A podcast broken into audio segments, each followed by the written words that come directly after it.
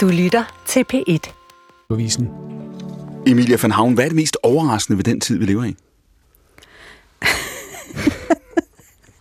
Lige det spørgsmål var jeg ikke øh, forberedt på, men jeg Så ud over spørgsmålet, hvad er det næsten mest overraskende? Øh, jamen, der er faktisk flere. For eksempel det der med tronskiftet, øh, at, at det har givet så meget interesse. Og jeg tænker, at Frederik må have, have virkelig have følt sig meget øh, støttet, altså af hele landet. Tænk engang 300.000 mennesker, der væder ud. Og det, som jeg synes, der var det mest fantastiske, det var, at udenlandske medier opdagede, at, øh, at der behøvede ikke afspærringer for, at folk opførte sig ordentligt, Nej. og maste hinanden osv. Det taler jo direkte ind i den tillidskultur, som vi har i Danmark. Så det er, det er blandt alt det andet, der foregår en god nyhed? Ja, det synes jeg. Det siger Emilia van Havn. Hun er sociolog, hun er forfatter aktuel med sin syvende bog, der har titlen Generationen, som skal redde verden. Med lidt hjælp fra Med os lidt andre. hjælp fra andre. Ved siden af Emilia van Havn, der sidder Astrid Olsen. Det er dig, Astrid. Ja. Du er generationen, der skal redde verden. Ja, forhåbentlig da. Har I styr på det? Øh, jeg føler, at øh, der bliver gjort et ihærdigt forsøg. Det er godt. Vi får se, om vi kommer tættere på eller længere fra løsningerne i løbet af de næste to timer. Ved bordet sidder også Lars Hovbakke Sørensen. Han har haft nogle travle uger. Du er jo landets førende kongehusekspert, kan man godt sige, Lars. Jamen, tak for det, men øh, det, det vil jeg jo ikke selv sige, men uh, tak. Jeg er ikke sikker på, hvem der er nummer to. Det skal vi også snakke om. Og ved bordet sidder også Lars Bo Kaspersen, som er professor, sociolog og en ivrig bordtennisspiller. Det er korrekt. Hvor, ma- ofte, hvor mange gange om ugen, Lars, spiller du bordtennis? 3-4 gange om ugen. Og når jeg nu begynder at trappe lidt ned i tid på det akademiske, så vil jeg øge træningstiden. Så kan du vende dig, skal du dedikere dig til bordtennis. Det kan jeg nemlig. Det siger Lars Bo Kaspersen. Det er Stafetten, programmet, hvor gæsterne sender både livets og tidens største spørgsmål videre til hinanden. Mit navn er Klingen Kærsgaard.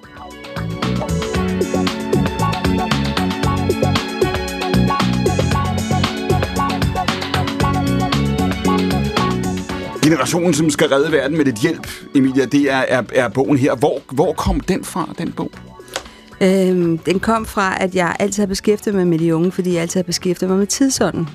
Og øh, hvis du vil kigge ind i fremtiden, så kig på de unge. Det er altså et, et meget enkelt og meget smart hack at, at lave.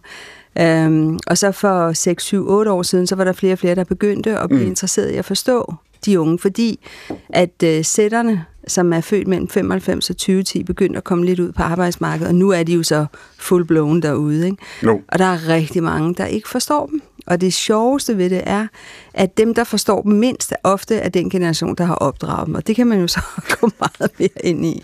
Så det er, ja, det er forældregenerationen, som undrer sig mest. Og hvad er det, du møder? Fordi du er jo, du er jo foredragsholder, du er ude med, har enormt meget kontakt med mange mennesker, også øh, i virksomheder på arbejdsmarkedet. Hvad, hvad, er det, det, hvad er det, man reagerer på rundt omkring der for, for 5-10 år siden? Jamen, det er, at øh, de er meget anderledes. Blandt andet ønsker de en meget tættere forhold til deres ledere. Øh, altså en direkte, mere personlig relation. De øh, synes ikke, at hierarkiet er noget, de har lyst til at være en del af. De går op imod hierarkiet. De forventer at kunne arbejde kreativt. Øh, de forventer også, at de kan få en meget bedre sådan work-life balance, eller de kalder det faktisk life-work balance. Øh, de vil gerne have lov til at udtrykke sig, og noget af det, som jeg synes, der er det mest interessante, det er, at de giver meget ofte udtryk for deres følelser. Altså, mm. det er meget ofte følelserne, de styrer mere efter end rationalet. Og alt det der er faktisk noget, de er opdraget til. Og hvor meget tænker du, det er jo godt, nu er der ikke, ikke færre end, end to af de fire medlemmer af panelet i dag er sociologer. Hvor meget af det her, Emilia, hvor meget handler om, at det her det er en bestemt generation, der er født på et bestemt tidspunkt, og som har, som har det her til fælles? Og hvor meget ligger det også i tiden? Fordi jeg tænker, at mange af de ting, du siger, der vil der også være nogle i andre generationer, der siger, at det vil vi gerne være en del af. Altså, hvor meget tror du, at det er også jeg har sagt, noget, de, de tager med til bordet? Han har sagt. Jamen, du taler lige ind i bogens præmis, som handler om, at, at der findes en generationsdynamik, hvor vi hele tiden bygger oven på hinanden, eller videre fra det, vi får. Mm. Og, øh, og noget af det, som jeg synes, der er det smukkeste ved den generationsdynamik, der er i dag hos sætterne, det er, at det, de tager videre, altså manglen på hierarki, øh, de nære relationer, fokus på følelser og balance, det er faktisk noget, som de i høj grad har fået fra deres forældre, som ikke selv fik det. Det er interessant. Så du siger, at, for, at forældrene i virkeligheden forsøger, det er generation X i virkeligheden, ikke, som ja. har forsøgt at bryde, bryde med et eller andet, de har mødt, og nu er uh, careful what you wish for, for, som amerikanerne siger, fordi nu møder deres egne børn dem, og deres egne ansatte i virkeligheden den generation med nogle andre forventninger. Ja, altså rigtig mange ekser, som netop er dem, der både sidder på lederposterne, mm. og som derfor møder dem som medarbejdere, og som er forældre til sætterne, de, øh, de oplever lige præcis det her. Og det, de har opdraget dem til, er ind i et familiedemokrati, hvor de har været vant til børnene at føle sig ligestillet, ja. inddrage familiens beslutninger. Der har været virkelig mange medarbejderudviklingssamtaler hen over et spisebord, som er gået begge veje. Og så har de, netop fordi ekserne var meget præstationsorienteret, performance osv., jamen så har de øh, ligesom lagt fokus på det her med følelser. Hvad føler du? Hvad mærker du? Hvad mm. du lyst til? Mm. Hvad siger der noget? Og så videre. Og det... Øh, det, der er sjovt at se, det er, at forældrene, mens de hæpper på deres egne børn, at de skal være assertive og give udtryk for deres følelser og forlange rimelige arbejdsvilkår, alt det der, det synes de er mega fedt ved deres egne børn. Ja. Men når andres børn, der er opdraget på samme måde, ja. kommer ind og bliver deres medarbejdere, så er de bare røv irriterende. Lars Bo Kaspersen? Jamen Emilia, jeg kunne godt tænke mig at spørge, der er en voldsom forandring i gang, og den generation, du beskriver, der beskriver du, som du sagde, forandringsprocesser, der er, der er i gangværende. Men er der noget, som overhovedet er stabilt? Altså er der noget, den nuværende, den generation, du beskriver, ligesom fastholder fra den foregående, eller de foregående generationer? Ja, altså rigtig mange ekser, dengang de var unge, der handlede det rigtig meget om autonomi, selvstændighed, uafhængighed og sådan Altså mm. den der individualisering, som man talte rigtig meget om dengang, og man stadig taler om. Ja. Det er også noget, de har givet videre til deres børn. Og det kan vi se på alle mulige ledere og kanter, at de udfolder. Men det, jeg synes, der er ret fantastisk, Det, jeg synes, der er ret fantastisk, det er, at, øh, at mange af sætterne er ekstremt fællesskabsorienterede. Og det er de blandt andet, fordi at de er hvad skal man sige, trænet gennem både deres forældre, men også i høj grad gennem de sociale medier og de vilkår, der er, mm. hvor man hele tiden er forbundet med hinanden. Og, øh, og det giver jo så lige pludselig en anden måde at være autonom på, eller individualiseret på, som handler om at gøre det ind i et fællesskab. Astrid, føler du dig som en del af en generation? Mm, Ja, ja, det gør jeg nok. På hvilke punkter eller parametre? Du trækker lidt på det på en eller anden Øhm, nå, jeg er jo bare generelt ikke så glad for at skære alting over med en kamp, men, men, øhm, men jo, der, der, jeg er jo barn af, af internettet. Ja. Øh, og det er jo virkelig en, en generation, ja. vil jeg sige. Hvordan oplever du det her nær sagt? Fordi når man, når man har været vant til noget altid, så kan man vel ikke selv... Altså, der, hvordan støder du på det, den bevidsthed om at sige, der har du ligesom været, eller der kommer du fra? Jamen, altså, det bliver man jo gjort rimelig opmærksom på af alle andre generationer end en selv. Ja. altså, især også altså, i min opvækst med mine forældre. Vi har, jeg er vokset op i et hjem, hvor vi har snakket vildt meget sammen. Øh, og nu har jeg jo så været på sociale medier, siden jeg var 12-13 år gammel. Mm. Så det har jo virkelig været et ja, et samtaleemne hen, hen over spisebordet. Øhm, og jeg kan jo virkelig godt mærke en, en, en kløft mellem generationer, når vi snakker især internettet. Øhm, og det har jeg jo oplevet igennem hele mit liv, også især igennem uddannelsessystemet. Det er, det er halvdelen af dit liv, du har været på nettet. Ikke? Du er, som jeg sagde før, du er influencer, så du er altså en del af den her generation, som Emilia siger, skal redde verden med en lille smule øh, hjælp. At, øh, kan du huske en tid før nettet? Det må du kunne, ikke? Fra, du, øh, altså fra din barndom, at der var, der var noget før, øh, også dengang. Ja, det kan jeg godt huske. Men altså, det, er, det ligger jo super fjernt. Også for jeg kan ikke engang, jeg kan ikke engang sige til dig, om, om, om før jeg var 12, om, om, om jeg var på internettet. Nej. Altså, det, det var jeg vel. Altså, vi, var, vi brugte vel også bibliotekets computer og og sådan noget. Øhm, altså, det, det har der jo været. Går du rundt med en, Astrid, har du nogensinde en længsel efter at tænke, det kunne, skulle have været meget sjovt at være der før nettet? Før det? Ja, ja, det gør jeg. Okay. Bestemt. Især i forhold til mødet mellem mennesker. Altså, jeg er ekstremt taknemmelig for det netværk, man kan bygge op, og de relationer, man kan skabe i dag via internettet. Men der er også et savn øh, fra min side af i hvert fald, uden overhovedet at have oplevet det, til at øh, møde mennesker mere naturligt. Til at øh, agere i verden, uden at alt skal dokumenteres.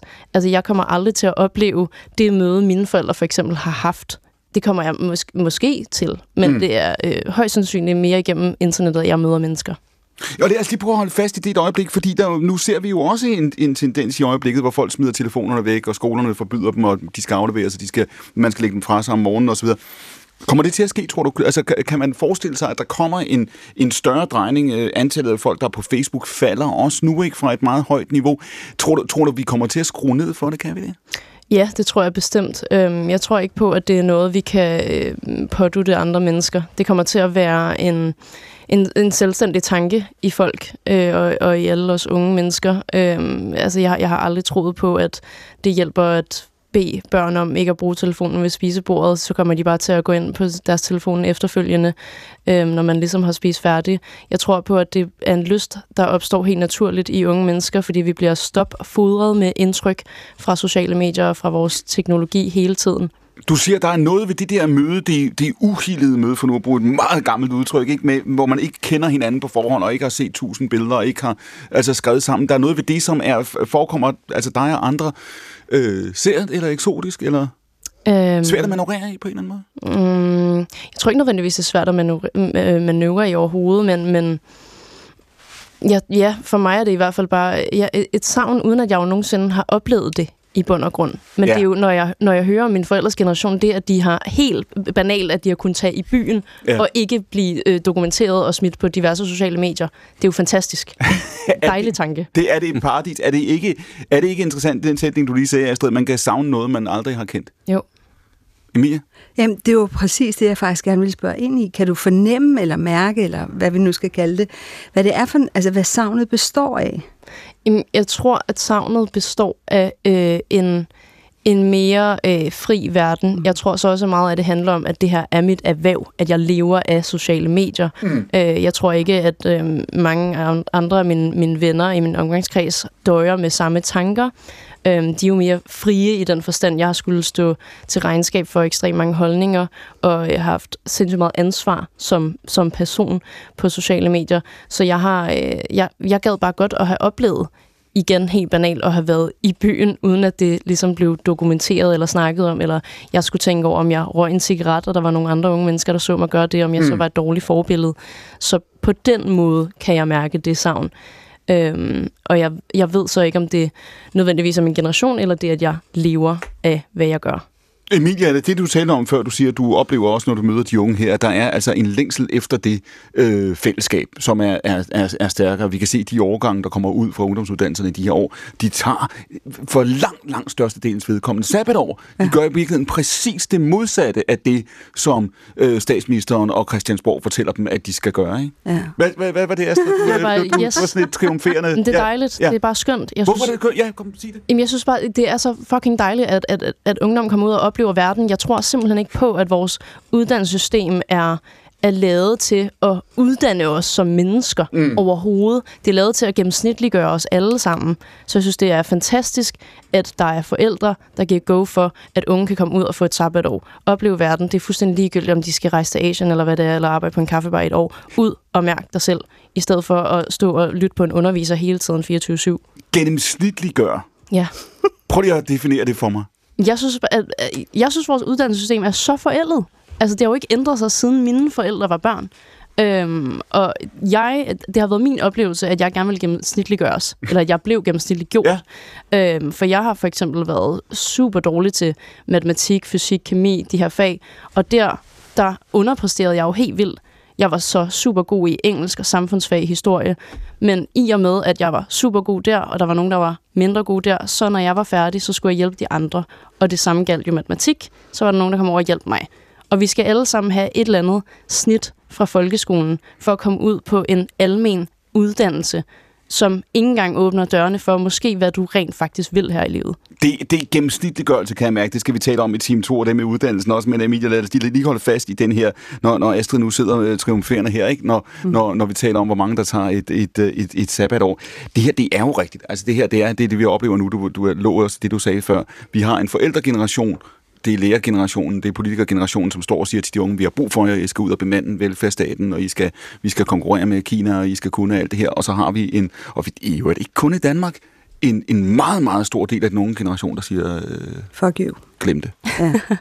Og det, det kan jeg godt forstå. At, altså, hvis vi kigger på statistikker over vores mentale velbefinder, især blandt de unge, så har vi jo på en eller anden måde lykkedes at skabe et samfund, der faktisk ikke er super godt egnet til mennesker.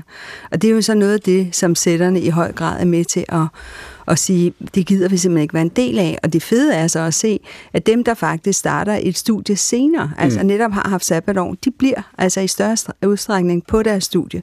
Så det er jo noget med at blive uddannet til at være menneske, og jeg fatter simpelthen ikke, hvorfor vi ikke har et fag i Folkeskolen, der går fra 1. til 9. klasse med samme vægt som matematik og dansk, der handler om identitet og fællesskab. Fordi vi lærer nul om at være et menneske, og så må vi ligesom bero os på, at vi har nogle fede forældre, der mm. faktisk er i stand til at skabe os og hjælpe os og støtte os i at være hele mennesker. Men hvis du ikke har og du kun har dysfunktionelle mennesker omkring dig, så mm. lærer du simpelthen utroligt dårligt, hvordan du skal klare dig godt i et samfund i dag.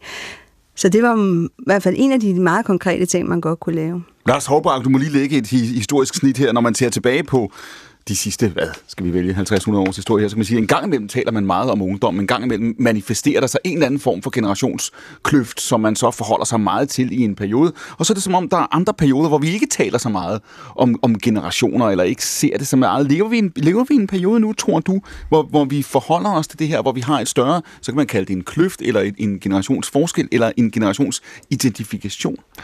Det er svært at sige præcis, men jeg tror måske, det hænger sammen med alle de her mange kriser, der har været de senere år. Ja. Det er også noget, der fremkalder diskussioner om, er det nu den ene eller den anden generations skyld, og hvad gør de den ene generation i forhold til min generation osv. Øh, det er ikke noget, jeg har undersøgt systematisk, men det er, jeg kunne forestille mig, at det havde med det at gøre blandt andet også. Jeg synes, mm. det er meget interessant, øh, det der, som Astrid sagde før også, med, med at man har øh, det her med, at man ved ikke rigtig, hvad det er, man savner, men man savner et eller andet, så jeg må ikke alle generationer til alle tider har haft lyst til at afprøve de ting, de ikke har haft mulighed for. De har hørt om, der skete noget for 10-20 år siden, vi ikke har haft mulighed for at opleve. Det vil man gerne have prøvet. Øh, det er nok en, et af de gennemgående øh, træk ved det, tror jeg. Når nu Emilia siger her, der er en generation X, som er forældregenerationen, øh, ledergenerationen nu, som i virkeligheden bliver overrasket over de krav, som deres egne børn og som andres børn begynder at, at, at stille til dem her. Lars, hvis vi, hvis vi levede med et billedet af, at vi på en eller anden måde de sidste 30 år efter øh, murens fald op igennem 90'erne, vi var trådt ind i det, som nogen kaldte holiday from history, ikke? Altså, mm-hmm. der var lige et øjeblik, hvor det virkede som om mange af de 20. århundredes store udfordringer og konflikter var, var væk du siger, nu, nu er vi i en krisetid. Ikke? Det er vel også ikke kun kriserne, men også det faktum, at de har overrasket os. At Generation X leder op igennem 90'erne i en forventning om at sige, det, det skal blive godt vejr, men så er det pludselig storm. Ja, og sådan har det jo også været historisk længere tilbage i tiden. For eksempel, da man opbyggede velfærdssamfundet i 50'erne og 60'erne, der troede man, der aldrig ville komme en økonomisk krise igen. Mm. Nu gik det bare fremad, og så pludselig så kom krisen der i 1973. Så sådan har man oplevet det sådan frem og tilbage flere, flere gange, og det, det er jo sådan noget af det, der så skal skaber nogle nye konflikter og et mere konfliktorienteret samfund, vil jeg mene, når man, når man så oplever de her overraskende kriser, som man ikke havde forudset øh, ville komme. Astrid, hvor meget tænker du på det? Hvor meget tænker du på, øh, hvilken verden vi lever i, og hvor store udfordringer vi står for? Hvor meget fylder det for dig? Øh, det fylder ekstremt meget. Ja, virkelig, virkelig meget. Øhm, og det, det fylder jo så meget, at at man jo også, øh, jeg kan i hvert fald ikke lade være med at tænke over, om jeg overhovedet skal, skal forplante børn i den her verden. Hvilket jeg ved, der er så mange andre unge, der også sætter spørgsmålstegn ved. Og hvis du går tilbage til, du er midten af 20'erne nu, hvis du tænker tilbage til, da du gik i gymnasiet, for eksempel startede gymnasiet for sådan siger, små 10 år siden, Fyldte det lige så meget for dig dengang? Altså spørgsmålet om fremtiden og, og, og hvad den kræver af os? Mm, ja, jeg tror altid, at fremtiden har fyldt ekstremt meget for mig. Øhm, men men det, igen, jeg har jo også haft vildt svært ved at finde ud af, hvor jeg passede ind. Fordi mm. at jeg ligesom ikke har, øh, har, har fundet mig til rette i, i de her kasser, der har været i uddannelsessystemet. Øhm, men, men den har føler altid... du, når du siger det, Astrid, føler du, at det, har du, føler du, du har stået alene med det, og har tænkt, det er mig, der ikke passer? Eller har du en oplevelse af, at I er mange, der har præcis den oplevelse? Nej, jeg har virkelig en ja. oplevelse af, at der er mange, der har det sådan. Det er jo bare alle, alle, alle mennesker, jeg har mødt på min vej, som er kreativt anlagt, bare en lille smule kreativt anlagt, ja. vi passer igen i uddannelsessystemet. Og det gør jo, det skaber vildt meget frygt og uro i forhold til fremtiden, så det har fyldt lige siden gymnasiet, hvis ikke siden folkeskolen. Lars Bo, nu talte, nu talte Emilia før om, hvordan man har kunne mærke det her på virksomhederne, og det var det, du er virkelig, hvor man begyndte at reagere på det for 5-10 år siden, man sagde, hvad er det her øh, for noget, hvad er det generationen kræver. Altså, hvordan har man oplevet det i universitetsverdenen, altså de generationer, som er, er kommet ind de sidste 10 år, de årgang? I, jamen altså, sådan som jeg umiddelbart øh, ser på sagen, så er det, at øh, det er slet ikke gået op for øh, de store, de, hvad hedder det, de, de højere uddannelser. Det er slet ikke gået op for dem, hvad det er, der sker rundt omkring i verden. Altså, det, din generation, jeg tror lige præcis, du har ret, at din generation, de vil, dem, der nu måtte søge ind på en handelshøjskole, som, hvor jeg er ansat, dem, der måtte søge derind, de vil stille nogle helt andre krav til de fag, de har, end, end min generation og den næste generation gjorde. Forstå på den måde, at vi tror jo stadigvæk, også ansatte på, på en handelshøjskole, at marketing er et vigtigt fag, eller revision eller er et vigtigt fag. Og når jeres generation kommer til fadet, så, så får vi læst og, og, og påtalt, at I, vi er nødt til at tænke virksomheder, interaktion med virksomheder, produkter helt anderledes. Helt anderledes. Mm. Og derfor det, vi sidder og laver, når vi lægger strategier for øh, det 21. århundredes første 2, 3, 4 årtier på mine institutioner og på andre institutioner, det er fuldstændig altså for, forfejlet. Så du siger i virkeligheden, at de unge har ret? Fuldstændig. Det er jo dem, der skaber fremtiden. Altså, det irriterer mig, at jeg skulle sige det. Hvorfor irriterer det dig? Ja, for jeg har fire sønner, som vil være klogere end mig. øh, og det er de jo. Altså, det er de jo. Du ligger, som du har ret, kan man sige. Ja. ja. Hvornår gik det op for dig, Lars? Hvornår så, hvornår så du det med den tydelighed, du, du beskriver nu? Jamen, jeg, jeg vil lige tilføje en ting. Ikke? Sådan lige en, øh, altså, fordi der er det, at vi kan sidde og snakke om den nye generation og den nye generations krav til deres egen fremtid. Men hvis konflikterne, der, som er i verden i øjeblikket, hvis de eskalerer på bestemte måder, jamen så, så kan den generation hyle og skrige og ville en masse ting, så bliver de banket på plads af krigens nødvendighed. Mm. Og så er det et helt andet samfund, vi snakker om. Hvis I kan føle mig. Altså. Og, og det, du tegner op nu i virkeligheden, og det er vel også, det er vel præcis den... Øh det kontrast, jeg skulle til at kalde det paradoks, men den kontrast eller den konflikt, som vi efter al sandsynlighed kigger ind i, det er, at vi på den ene side, som du siger, har nogle generationer, der har en bestemt type forventninger og en bestemt type krav over for en nødvendighed, over for nogle, nogle udefra kommende vilkår, som, som man kan sige, hvis de to ting bøjer væk fra hinanden, altså hvis vilkårene bliver værre og værre, usler og usler og mere og mere krævende, samtidig med at vores forventninger til verden går i retning af, at den skal være bedre eller imødekomme os mere, så har vi en, en, en, en konflikt foran. Altså ikke bare mellem generationer eller mellem grupper, men i virkeligheden også lidt, lidt mere selv, ikke? Jo, absolut. Øh, men jeg tænker også på, at øh, hvis de der eksterne krav, de bliver af en, øh, af en karakter, hvor altså det, der, der er to store øh, problemer. Ikke? Det er miljø og klima, og så er der øh, krig. Øh, og jeg troede, vi troede jo også, da det voksede op der i, øh, i efterkrigstiden, at vi troede jo, at krigen den var på vej ud. Mm. Øh, derfor alle sociologer holdt op med at studere voldelige konflikter, for det var noget, der ville forsvinde. Mm. Øh, og pludselig så vender det tilbage med voldsomhed i Europa der i begyndelsen af 90'erne. Og så har det ellers bare gået slag i slag. Og, og, og de konflikter der, altså hvis de, hvis de begynder at eskalere og overtage, jamen så er vores forventninger til verden, de vil ændre karakter. Vores muligheder for at ændre verden vil ændre, ændre karakter. Så vil vi have en, øh, en undtagelsestilstand. Du siger, Astrid, du tænker på det her øh, rigtig meget den, der, den der dagsorden, kan du, kan du slukke for den? Er du i stand til at sige, når man i dag eller den næste time, der vil jeg ikke tænke på de udfordringer, vi, vi står for? Mm, altså ja, det er jeg jo. Vi ser jo alle sammen tv, eller sætter os og løser krydsord. Øhm, men, men den ligger jo, den er underliggende konstant. Altså selvfølgelig, det er, jo, det er jo alt, hvad jeg foretager mig, alt, hvad jeg gør, alt, hvad jeg sætter mig for i min hverdag og i mit liv, handler jo om, at vi skal ændre nogle ting. Mm. Om det så er i, mit, i min egen lille boble, eller om det er i samfundet, eller for ungdommen. Men det ligger hele tiden i min underbevidsthed, at der skal arbejdes på at gøre en forskel.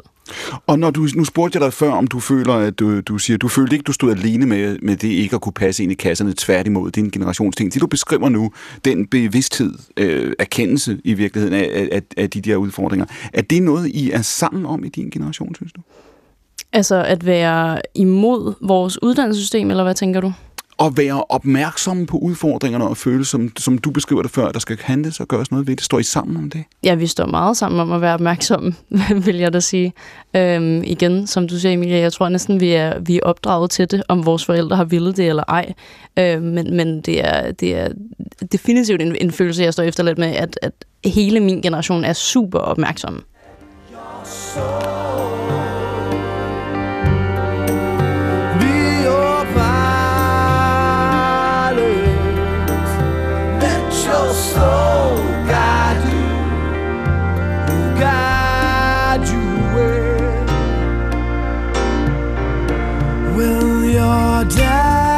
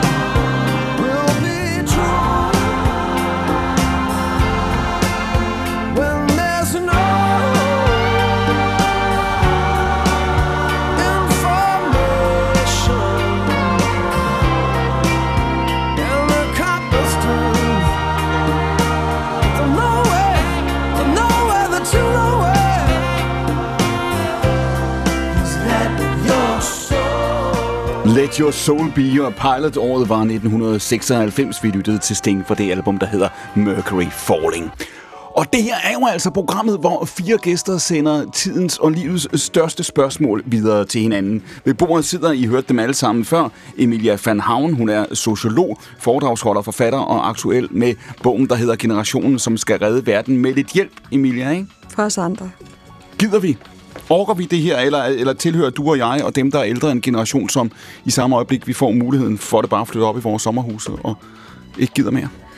Øhm, Selma de Montgomery, som er ligesom vores danske Greta Thunberg, øh, siger, at hun savner for eksempel ekserne rigtig, rigtig meget i hele klimakampen. Ja. Men når jeg sådan er ude øh, alle mulige forskellige steder og snakker med, med de som regel ældre, det er dem, der hyrer mig til at holde foredrag, øh, så er de faktisk virkelig, virkelig interesseret i det. Altså, de vil faktisk rigtig gerne lave om på det, fordi de føler sig jo også begrænset af den måde, vi er på. Det siger Fanna Havn. Hun sidder ved siden af influenceren Astrid Olsen. Ved bordet sidder også historiker og forfatter, kongehusekspert Lars Hovbakke Sørensen, og så Lars Bo Kaspersen, professor sociolog. Hvis du lige har tændt for radioen, Lars.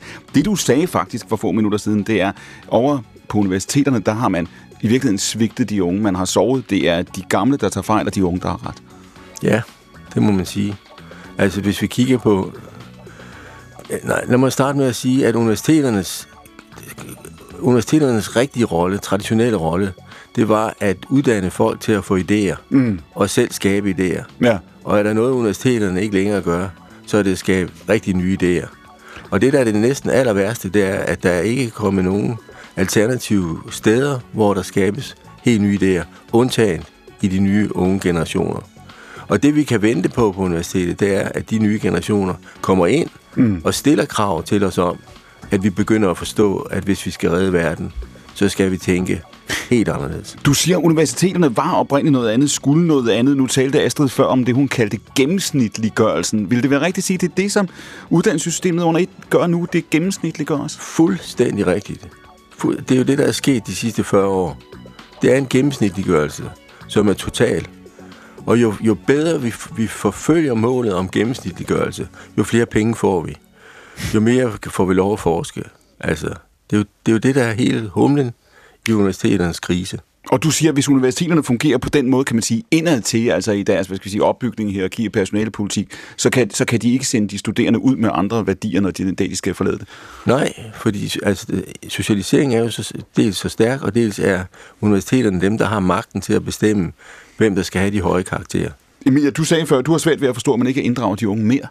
Ja, jeg, jeg fatter det simpelthen ikke. Altså, også når vi kigger lidt ud i fremtiden, øh, der er jo mange aldersforskere, der mener, at, at netop generation Z bliver i hvert fald 100 år gamle, altså langt over halvdelen bliver over 100, højst sandsynligt 110-120 år. Og det vil sige, at vi taler altså ind i en helt anden demografisk virkelighed, som med stor sandsynlighed vil gøre, at rigtig mange vil tage to til tre definerende uddannelser, og dermed have to til tre definerende karriere. Mm. Og det betyder også, at hele uddannelsessystemet, sådan med, altså sådan både videregående og, og langvarige uddannelser, vil øh, ligne mere en arbejdsplads i dag med flere generationer, der er sammen, hvor det ikke bare handler om, at der er de ældre, der underviser, og de unge, der læser. Så vil man have alle mulige, der læser. Du starter med at sige, Emilia, her, du har altid interesseret dig for de unge generationer, og du, har ligesom, du, du siger ligesom, at det er også det, bogen er baseret på at sige, det er dem, der kommer til at bestemme det her. Altså alt andet lige, det er dem, der skal købe øh, varerne i butikkerne, det er dem, der skal øh, lave varerne på den anden side, de kommer til at bestemme. Hvad nu, hvis det ikke går sådan? Nu sagde, nu sagde øh, Lars Bo Kaspersen det her før med at sige, at vi har en øh, klimaudfordring, en sikkerhedsudfordring, vi har øh, krigens realitet, den magtpolitik, vi ser i verden manifesteret nu, man kunne nævne en række andre øh, udfordringer. Hvad nu, hvis der, hvad nu, hvis vi ikke kommer til at leve i en, en tid af overskud og overflod, men i en tid af, af, af mangel og konflikt? Vil, vil, vil vi så have plads til at træffe de valg, kan du sige, og prøve at og, og skal vi sige, indrette verden efter vores egne følelser og præferencer? Jamen, det er ikke nødvendigvis den vej, det går. Øh, men det, der helt 100% sikkert kommer til at ske, det er, at, øh, at, at sætterne mm, vil reagere anderledes på de udfordringer, der end kommer. Mm. Det kan godt være, at vi får øh, mangel på alt muligt osv., men jeg tænker, at noget af det sidste, der vil gå ned af internettet for eksempel. Ikke? Mm. Og det vil sige, at hele den måde at socialisere sig på, at have relationer på, at udveksle viden på, at, ud, altså at uddanne sig på, at skabe nye ting på osv., forsvinder nok ikke. Og det vil sige, at, at vi bliver simpelthen uanset, hvordan det end udvikler sig, øh, så bliver vi nødt til at forstå, at der er altså et fremmed dyr i skoven, som gerne vil gøre noget andet end den måde, vi har gjort det tidligere. Og det bliver nødt til at udfordre os alle sammen. Lars Håbakker, har vi levet i en, i en naiv tid, hvis vi har troet, at, at øh, de store konflikter og de store problemer var bærs? Ja, det har vi. Det tror jeg, vi har, og jeg er meget enig med Lars Bo Kaspersen, som sagde før, at det her med krigen er helt afgørende. Fordi nu nævnte du også, Emilia, det her med, med demokratiets øh, virkelighed, eller den demokratiske virkelighed. Spørgsmålet er jo selvfølgelig, om ikke den allerstørste og vigtigste kamp, der finder sted i øjeblikket, det er den mellem demokrati og diktatur. Mm. Og hvis, øh, som Lars Bo Kaspersen var inde på før, diktaturet vinder, jamen så kan vi godt glemme alle de her diskussion om, hvordan vil vi gerne indrette verden med hensyn til klima og miljø, med hensyn til, hvordan uddannelsesvæsenet skal være skruet sammen osv.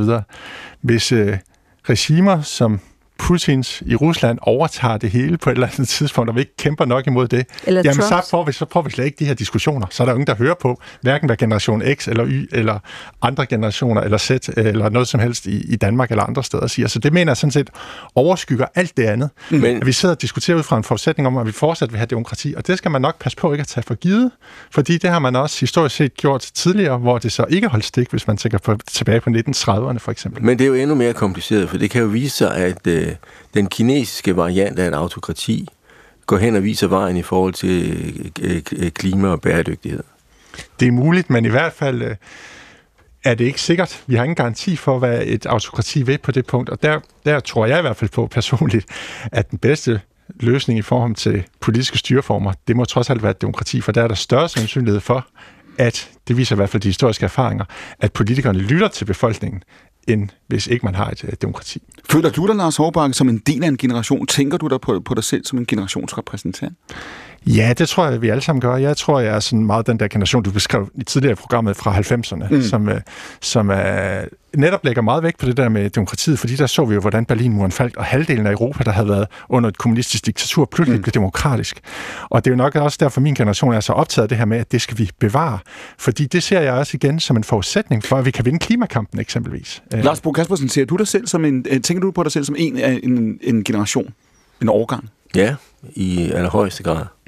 Altså, jeg er jo så, så gammel, at øh, min historiske inspiration, den fik jeg fra de to konkurrerende herrer, Palle Lauring og Erik Kjærsgaard, øh, som stod i fjernsynet og fortalte lørdag efter lørdag, at Danmark er en brugsforening, og øh, Danmark kan ses ud fra Aarhus øh, gamle bys perspektiv.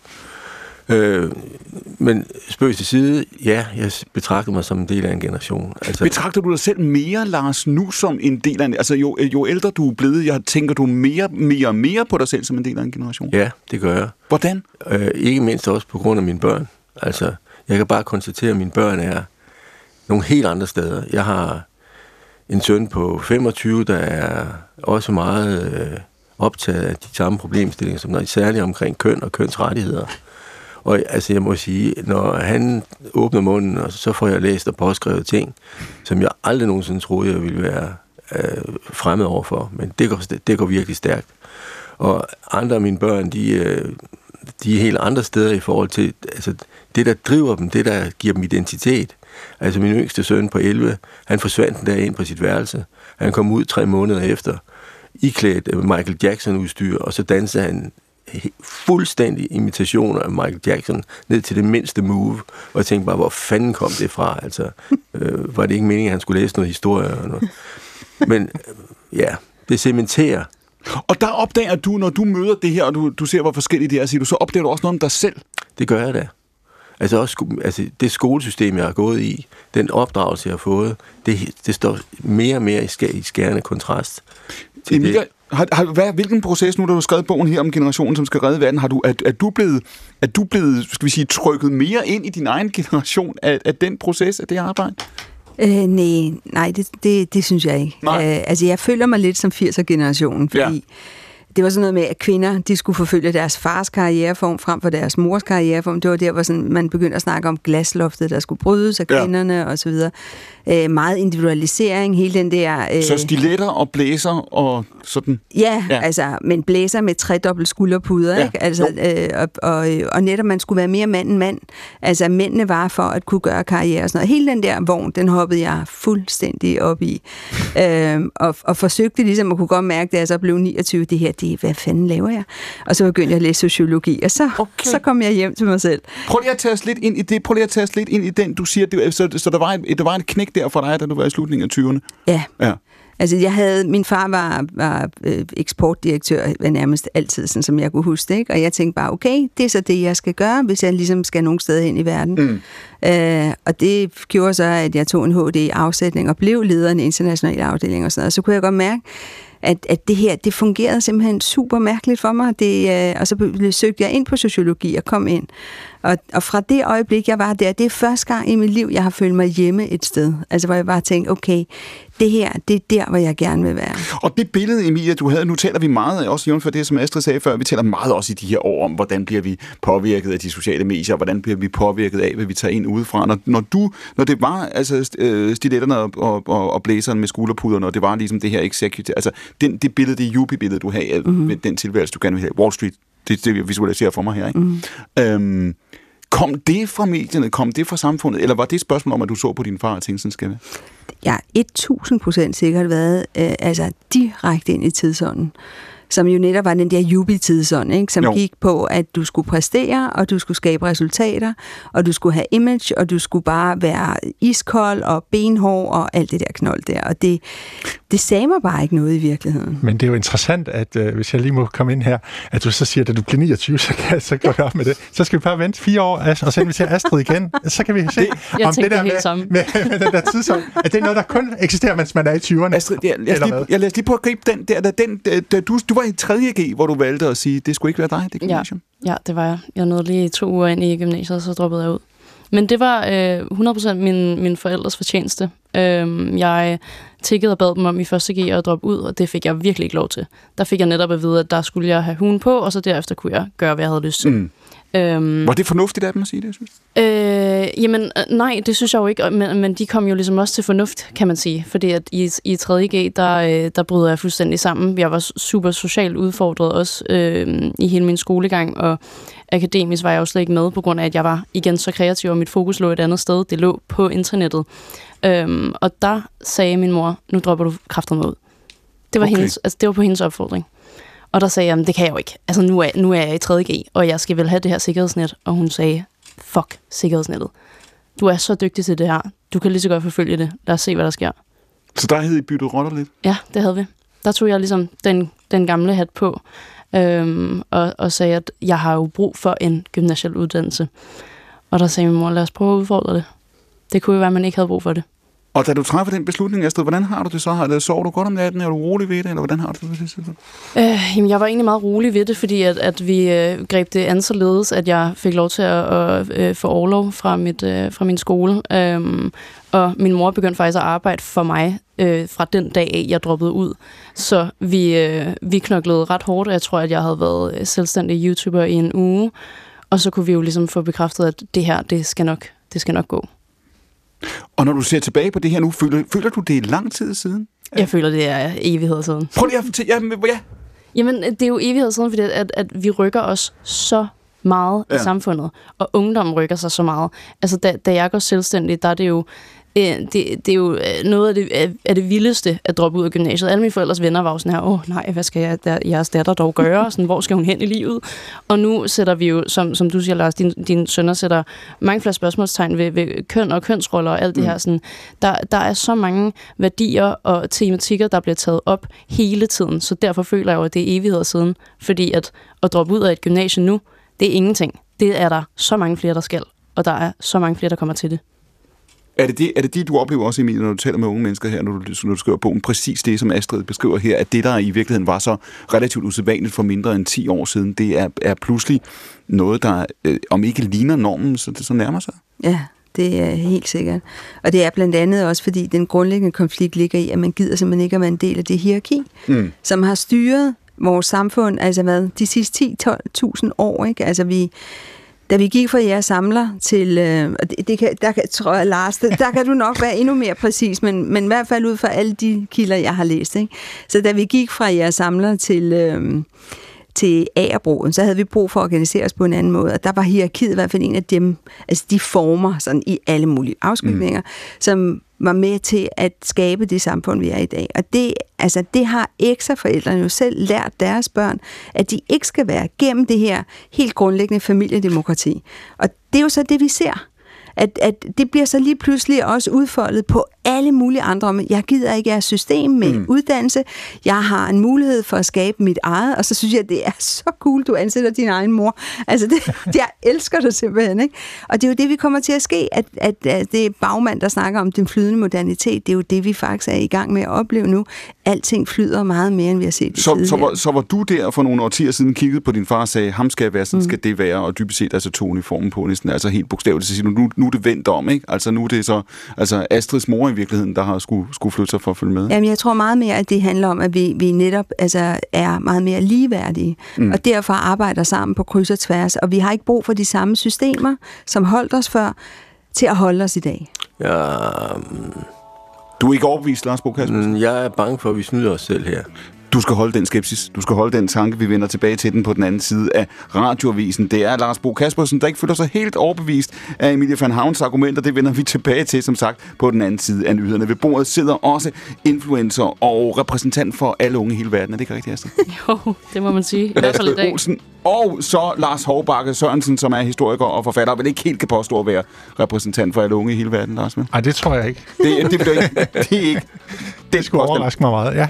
Alright, mit navn er Clemen Kærsgaard. Programmet er Stafetten. Det er her, vi sender livets og tidens største spørgsmål videre til hinanden. Vi er tilbage om tre minutter. Det er på den anden side af radioavisen. Men den kommer her, for dette er Danmarks Radio Program 1, og klokken er 13. En barndom præget af vold, seksuelle overgreb, frygt og utryghed kan have store konsekvenser for voksenlivet. Det har syv tidligere anbragte på børnehjemmet Eretsø Hus ved Fredericia mærket på egen krop. De var anbragt i årene fra 1953 til 77, og de sagsøger nu staten for brud på menneskerettighederne, fordi der ikke blev grebet ind over for de krænkelser, de oplevede.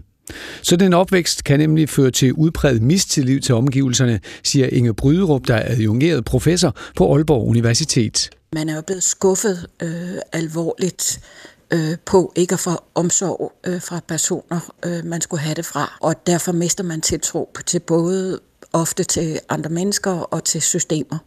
Og det har Vibeke Nielsen mærket. Hun var anbragt på børnehjemmet fra hun var to år gammel til hun var 12 år, og en af de syv sagsøgere.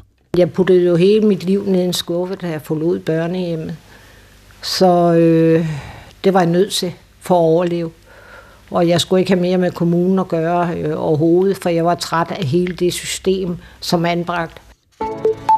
Flere skal vælge en togplads over et flysæde, hvis de skal på tur ud i Europa. Det mener i hvert fald Københavns Kommune, der nu vil kæmpe for at få den danske hovedstad til at fylde mere på det europæiske tognet. For det skal være lettere at vælge den mere klimavenlige rejse, mener Emil Moselund, der er politisk ordfører hos de radikale på Københavns Rådhus. Vi skal skabe et København, som er bundet op på øh, flere europæiske storbyer, øh, og øh, på den måde skabe en, en, en, en mulighed for at rejse igennem Europa, hvor man ikke nødvendigvis flyver hver eneste gang, man skal ud på en, en weekendstur eller en ugestur, men simpelthen gør det attraktivt at tage toget som en mulighed. Og en af dem, der gerne vil stige på toget i København og stige af i en anden europæisk storby, det er Hans-Jørgen Viberg. Men det kræver, at togrejserne er let tilgængelige, siger han. Det kan ikke nytte noget, at man skal bruge øh, flere timer på at finde ud af øh, at finde en billet til Rom. Altså, det skal være lige så nemt som at købe en flybillet. I første omgang der vil Københavns Kommune gå i dialog med politikerne på Christiansborg og med DSB for at forsøge at skaffe flere togrejser til den danske hovedstad. Volden i de svenske fængsler og resthuse er blevet værre. Sidste år der blev der anmeldt 3.600 hændelser med trusler og vold mellem indsatte og mod personalet. Det er en stigning på over 400 i forhold til året før. Det viser tal fra Kriminalvården, der er det svenske svar på Kriminalforsorgen. Det skriver SVT. Og en af årsagerne til den stigende vold er, at fængslerne er overfyldte, siger Christa Halkvist, der er formand for fagforbundet Sekos. Han mener, at politikerne bliver nødt til at genoverveje de forhøjede straffe, der er indført. Eftermiddagen fortsætter grå og halvvåd, og man skal være rigtig heldig, hvis man får solen at se. Og så blæser der en frisk vind til cooling. Temperaturen ligger mellem 5 og 7 grader. Astrid Olsen, Ja. jeg har bygget en tidsmaskine. Okay. Hvor tager du hen Hvor jeg tager hen? i tidsmaskinen? Oh, 100% ud i fremtiden i hvert fald. Hvor langt ud i fremtiden? Jeg vil gerne, øh, jeg vil gerne, lad os bare sige 20 år. Okay. Ja. Og du Ja. tror, der er en fremtid om 20 år? Ja, det tror jeg på. Det er det, du skal ud og undersøge? Ja, og vi skal jo tro på, at der er en fremtid. Emilia van Havn, hvor tager du hen i tidsmaskinen? Øh, øh, Det er simpelthen så vildt, at jeg aldrig nogensinde selv har tænkt på det, den måde ud i fremtiden, som du sagde, Astrid. Men, men øh, jeg ville faktisk tage 100, ud, 100 år ud i fremtiden. Okay. Ja, bare for at se, altså hvad så, øh, sådan, når vi er nået virkelig langt ud. Alright. Og vil du være... Er du optimist, regner du? Altså, hvad? Ja. ja. Det er jeg. Altså det er jeg også per definition, eller af princip. Fordi hvis ikke man er optimist, altså, så kan man jo godt ligge dernede og dø. Er du sikker på, hånden på hjertet, Emilia, at du gerne vil vide, hvordan det kommer til at gå? Nej. Det siger Emilia von Havn. Hun sidder ved bordet ved siden af Astrid Olsen, som er influencer. Vi har også Lars Hovbakke Sørensen, som er historiker og forfatter, og Lars Bo Kaspersen, som er professor og sociolog. Programmet er Stafetten. Det er her, hvor vi sender livets og tidens største spørgsmål videre til hinanden. Mit navn er Clemen Kærsgaard.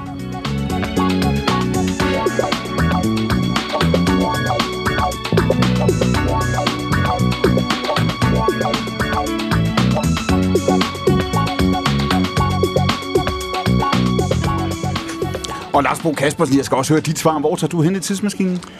Tilbage til omkring 1450. Okay, det var meget specifikt. Ja, det skyldes simpelthen, at der på det tidspunkt i Europa blev udkæmpet en række kampe mellem forskellige organisationsformer om, hvem der skulle ligesom være den, der organiserede hierarkiet i Europa. Ja. Og det blev den moderne nationalstat i, den, i sidste ende. Og det vil du gerne overvære, kan man sige. Det vil jeg, fordi det, der er interessant, hvis jeg sad der i 450 eller 1450, det var jo, at jeg kendte ikke, jeg ville jo ikke kende svaret. Nej. Jeg ville kunne kigge rundt og sige, der er så med mange forskellige stater eller organisationsformer, der slås mod hinanden. Hvem, hvem må øh, klare sig bedst i den kamp? Lars Håborg, man kan ikke stille det her spørgsmål, så er en historiker ved bordet vil ikke også spørge dig. Hvor tager du hen i tidsmaskinen? Jamen, jeg tror også, jeg tager tilbage i tid i hvert fald, øh, og måske til nogle oprindelige kulturer, som øh, ikke længere findes. Nej. I Amerika for eksempel, som jeg har en eller anden forestilling om, uden at jeg kan vide det præcis, for de havde jo ikke så mange skriftlige kilder dengang, at der havde de nogle andre værdier, som måske er gået lidt tabt i dag. Mm. Så det kunne jeg godt tænke mig at opleve.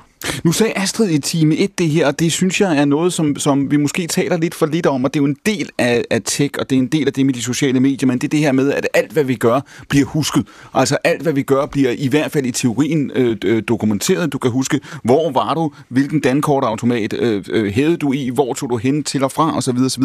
Vi, vi får sådan en, altså vi har et sådan et digitalt spor af alt, hvad vi gør, øh, som måske giver os lidt en illusion af kontrol eller hukommelse eller overblik, tænker jeg en gang imellem. Lars, når du siger det der med, med, med kilderne, hvad, hvad, hvad, bliver, hvad kommer vi til at huske denne her tid for? Fordi det er jo i hvert fald rigtigt, at i teorien, formelt set, så vil vi have et kildemateriale, en mulighed for at, at kunne gå tilbage til alt muligt nu, øhm, i modsætning til tidligere århundrede, tidligere tusinder. Ikke?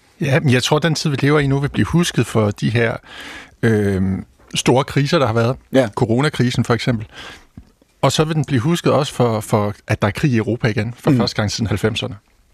Fordi det er også en meget markant øh, træk. Og så for at det ikke skal være krise alt sammen, så tror jeg også, det er vigtigt at, at tænke på, at der er alligevel så en afgørende forskel på mm. det, vi oplever i dag, og det, man oplevede for eksempel i 1920'erne, 30'erne og 40'erne øh, i optakten til under 2. verdenskrig. Mm. Fordi det, vi jo har i dag, det er, at vi har et meget, meget større formaliseret internationalt samarbejde, end man nogensinde før har haft i verdenshistorien. Mm. Altså et multilateralt samarbejde mellem mange stater. Vi har et EU, som samarbejder mere og mere og mere, fordi der er de her kriser. De samarbejdede jo enormt meget om coronabekæmpelsen. Det hørte man bare ikke så meget med hjemme, fordi mange af nyhedsudsendelserne dækker meget ting ud fra et nationalt perspektiv. Men der var jo et enormt samarbejde om at udvikle og distribuere, distribuere coronavacciner. Og har du, har du tillid til det, Lars? Fordi man kunne sige, for 100 år siden, der talte man om, om uh, Belle Epoque, ikke? Altså man talte om, om det, man dengang i virkeligheden så som en form for globalisering. Der var en, en overbevisning om i mange europæiske øh, hovedsteder og fine salonger før Første Verdenskrig, at krig hørte fortiden til. Man tog fejl, ikke også? Man begik lidt den samme fejl, måske ikke med helt samme overbevisning i,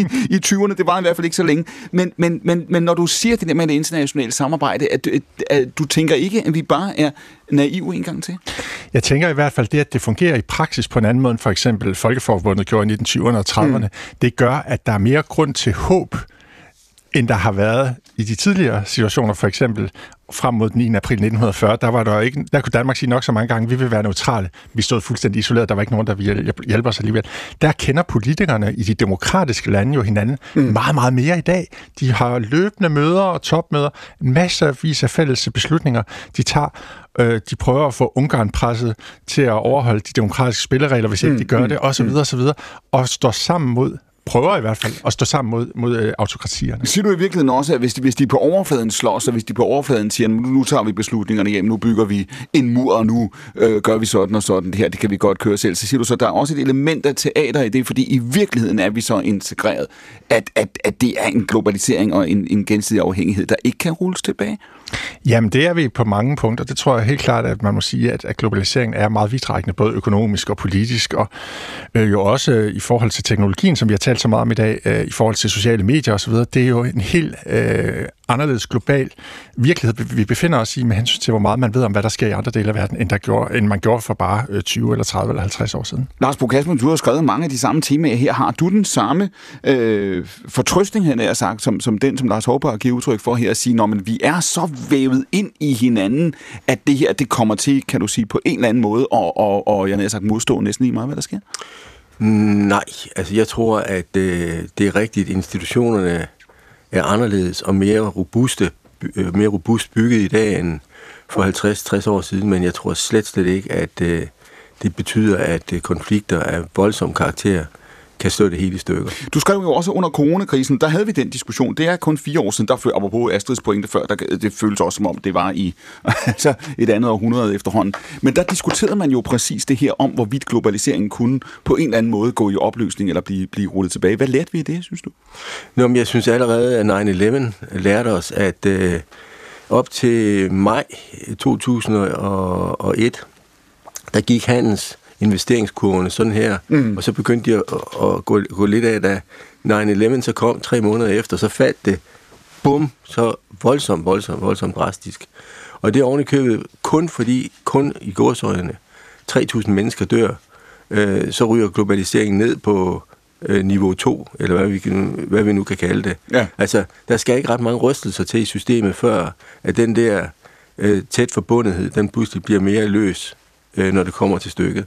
Og så skal vi jo huske på, at globaliseringen, som vi har kendt den, er jo fuldstændig betinget af, at det ikke er et, en netværks, et netværkssamfund, en netværksverden, vi lever i.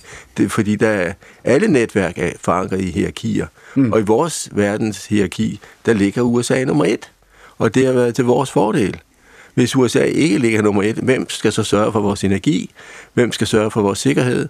Og så fremdeles. Altså, det, det er jo et hierarki, vi lever i, når det kommer til stykket.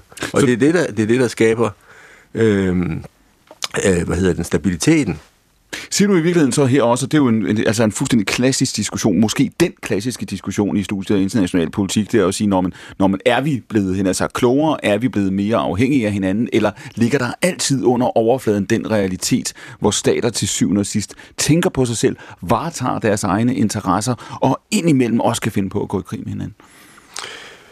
Altså, jeg, jeg, jeg har aldrig været tilhænger af at tilskrive nogen af noget sådan nærmest, øh, hvad hedder det? Mekanisk. Mekanisk tvingende. Øh, fordi det er, altid, det er altid afhængigt af omstændigheder.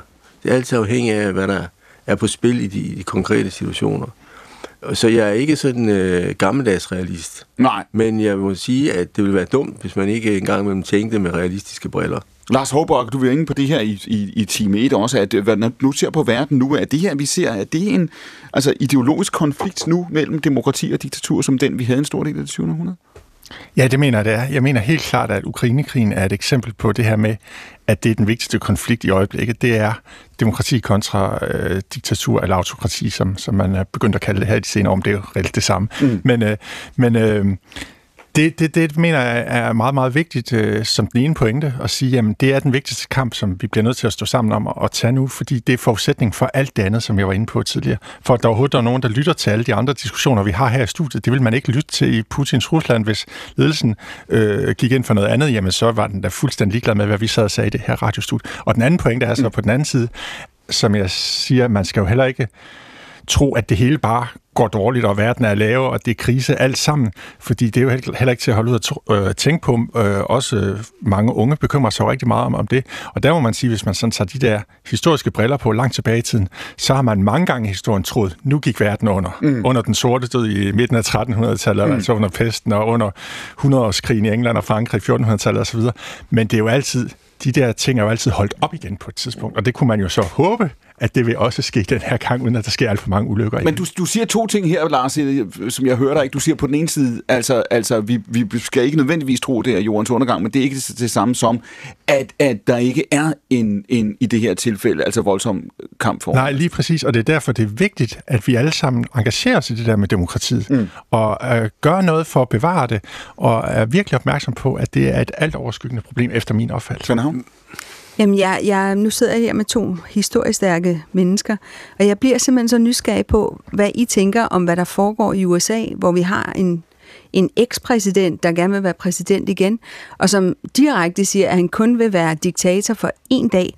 Øh, og, og altså hele den der misinformation, der blandt andet er sket igennem de sociale medier, men også det, at han faktisk, altså med det der tusindsiders, øh, nu kan jeg ikke lige huske, hvad det hedder, men det der øh, nye øh, program, der er kommet, øh, hvor at, at det jo faktisk er sindssygt diktatorisk. Altså, hvad tænker I om det? Fordi jeg står i hvert fald som lægemand og tænker, hvordan kan det her overhovedet være muligt i 2024? Håber.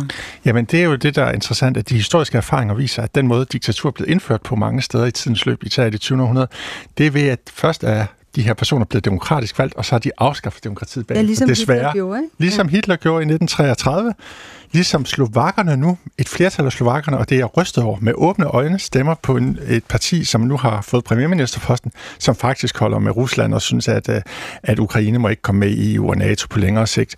Øh, og ligesom men der er det gode eksempel, jo, det det modsatte eksempel, det er polakkerne. De har lige øh, fravalgt øh, de øh, antidemokratiske øh, kræfter i det parlamentsvalg, som fandt sted for få måneder siden, som ikke blev dækket så meget herhjemme desværre, fordi der skete så mange andre ting. Mm. Men hvor pola- et stort flertal af polakkerne, stor respekt for det, vælger de demokratisk indstillede politikere i stedet for dem, der er antidemokratiske og holder med, med, med, med Putin. Og det er fuldstændig rigtigt, jeg er helt enig med dig, Emilia van Havn, i det her med, med at Trump han er jo en gevaldig far i forhold til den måde, han agerede på, da han prøvede at, at lave stormløb øh, mod kongressen, og, og man skal tænke så meget godt om, det vil i hvert fald gøre som amerikaner, inden man begyndte at stemme på ham. Lars Bo Kaspersen, der er jo nogen, der vil sige, at det vi har oplevet de sidste 20 år her er i virkeligheden en demokratisering. Altså vi har set det gennem medierne, vi har set det gennem offentligheden, og, og det er, hvis du tager USA som, som, som eksempel, det er dybest set det, der er sket. Man, man lytter ikke længere til premierministerne, til præsidenterne, til professorerne, som man gjorde. Folket har taget magten, og ja, som Hårbakke beskriver, det betyder så, at der indimellem, og måske ret ofte, kommer nogle regeringer til magten, hvor den gamle elite sidder og tænker, i hvor er det forfærdeligt, men det er dybest set, kan man sige, et udtryk for en yderligere demokratisering. De gamle hierarkier er styrtet i grus. Det er det, vi ser. Jo, men det afhænger jo i den grad af, hvad det er for en diskussion om demokrati, vi fører. Altså, For man må sige, at øh, de nye øh, regimer, der kommer til magten, har de, når det kommer til stykket, større legitimitet end dem, øh, der blev skubbet ud. Mm. Det er i hvert fald et, et centralt spørgsmål at stille. Og for at vende tilbage til, til USA, altså, man kan måske sige, at det bedste ved Trump, det er, at han er uforudsigelig. Øh, således at alt kan gå, kan gå alle veje, når det kommer til stykket. Men det er jo ikke, altså, det er jo ikke særlig trygt at have en, øh, en så uforudsigelig person siddende der. Men man kan sige, at, at, at, at Trump har i den grad været med til at og, øh, give os et helt anderledes blik på USA. Altså, øh, man, man kan sige en, en lang række skillelinjer, hele racismeproblemstillingen, øh, USA's rolle i verden, Altså alle de der store spørgsmål, som vi har troet, sådan set var svaret, der var svaret på dem, og tingene var i orden. Der må vi bare sige, tik, tik, tik, sådan holder det bare slet, slet ikke. Men det er vel også der, hvor man kan sige, at, at, at Trumps succes i den proces, som det republikanske parti har været igennem også over de sidste 10 år, fortæller vel også, en ting er, hvad det fortæller om, om den her enkelte person, og hvad det fortæller om republikanerne, det fortæller vel også noget om systemet, og om hvor vi var, også for 10 og 15 år siden. Ikke? Præcis. Du siger, at ja. Astrid, hvor meget tænker du, du sagde i time 1, det der med, at du ligesom er, altså for at bruge det udtryk, digitalt indfødt, ikke? Altså, hvor meget ser du dig selv som verdensborger? Hvor meget tænker du på dig selv som en, der lever i en global virkelighed og en global realitet, som nettet også er? Og hvor meget tænker du på dig selv som en, der bor i Danmark? Mm, jamen, jeg tror... Øhm, hvad var det, du kaldte det, Lars? Du sagde en, en gammeldags realist. Var det det, du sagde? Ja. Ja. Øh, den den tror jeg ikke, at jeg sådan, øhm, kan slippe 100%. Altså sådan, selvom at der er super meget sådan, øhm, øh, rebelskhed i, inden i, øhm, og, og en, en lyst til at gøre en forskel, så har jeg jo egentlig også et sådan rimelig pessimistisk syn på vores samfund om, at sådan alt handler om penge.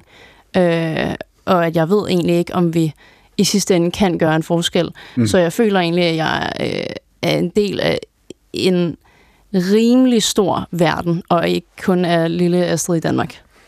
Prøv lige at holde fast i det en, en gang. Altså når du siger det her, når du ser på øh, de problemer og de udfordringer, vi taler om her, så siger du, det er, det er noget, du opfatter som globalt. Ja. Og du tænker, også, øh, du tænker også på dig selv som en, der siger, at hvis vi skal tage ansvar for det, så det er også globalt. Hvor, hvor, altså, hvor, meget, hvor, hvor, hvor er Danmark henne i det? Hvor, hvor, ser du, hvor ser du grænserne for, hvor meget vi skal tænke ind i en dansk kontekst, og øh, i de muligheder og begrænsninger, der måtte være der? Jamen, jeg tror egentlig ikke, at, at, at det begrænser mig. Det er en tanke, der strejfer mig, det er en tanke, der fylder øh, af og til, men det, øh, altså, mit budskab er klart, at det skal ikke begrænse nogen. Altså, det er, jeg har så, så øh, banalt et eksempel som, at, at da vi får affaldssortering i Danmark, mm. så kan jeg huske, at min mor hun siger, at det gider vi ikke, det gør ikke nogen forskel. Og så siger jeg til min mor, hvis du har den indstilling, så kommer vi aldrig til at gøre en forskel. Mm. Sådan, øh, vi skal alle sammen tage et skridt i den rigtige retning, og vi er jo flokdyr, så vi kommer til at følges i flok. Van Havn, er der en pointe præcis i det her, at vi har været vant til indtil for 10 år siden, ligesom at tænke meget i det internationale mod det nationale. Er der en modstilling, hænger det sammen osv. Og den virkelighed, som Astrid beskriver, det er en virkelighed, hvor for de her unge generationer, takket være nettet, det er ikke fordi, det, det er ikke fordi, at modstillingen er væk, men den er blevet noget andet. Altså i det øjeblik, at vi ligesom har den digitale virkelighed ovenpå, som et, som et, som et, et lavkagelag oven på den verden, vi levede i før, så sker der noget med den her opfattelse af, hvordan vi ser nationen og det, og det nationale og det internationale. Ja, vi ser i hvert fald også det internationale. For eksempel da Masa Amini i Iran blev slået ihjel. Mm så øh, så vi lige pludselig, at en meget lokal konflikt i virkeligheden gik hen og blev international. Og det gjorde den blandt andet ved, at der var rigtig mange kvinder, der over hele verden begyndte at klippe deres hår af og lagde det op på, øh, på nettet, ikke? altså mm. på de forskellige sociale øh, platforme, og skabte en, en, en samhørighedsfølelse omkring noget, som i virkeligheden kun handlede øh, i et land, altså som der skete i et land, ikke? og hvor mm. rigtig mange af dem gik ud og sagde, I bliver nødt til at være vores stemme, når vi nu ikke kan rejse vores stemme. Og det synes jeg er et, meget fint eksempel på også, hvad det er, der foregår, at man sagtens kan tale om affaldssortering med sin mor, og samtidig kan gå ind og, og, og klippe sit eget hår af og lægge det op på sin, altså, sin platform. Så det, det, det er en, altså, det, det, jeg tror, vi er i gang med at se, det er en, en større grad af menneskelighed, øh, eller menneskeliggørelse af vores samfund, uden for systemerne, som i virkeligheden kommer til at udfordre systemerne på alle mulige lederkanter. Og det er vel også det, vi ser i de her måneder. Vi ser det med Israel-Gaza-krigen også. Ikke? Det er, at hvis jeg har et Instagram-feed, hvor jeg følger tusind mennesker, og så og så mange af dem bor forskellige steder, har forskellige oplevelser, de deler deres oplevelser med mig, så relaterer jeg til dem nu som individer. Hvad er vigtigt for dig? Mm. Og jeg sidder og tager stilling til verden, som den kommer, kommer ind, filtreret gennem mine venner, ikke gennem de kategorier eller kasser eller opdelinger, man har været vant til. Ja, og, og det der så er det farlige, det er, at vi mister den fælles fortælling. Øh, og det kan komme til at udfordre os på måder, som jeg slet ikke er i stand til at forestille mig. Fordi mm. så kan vi opleve, at hele den der sammenhængskraft, som vi har snakket så meget om de sidste 10-15 år, at den faktisk bliver opløst. Kaspersen?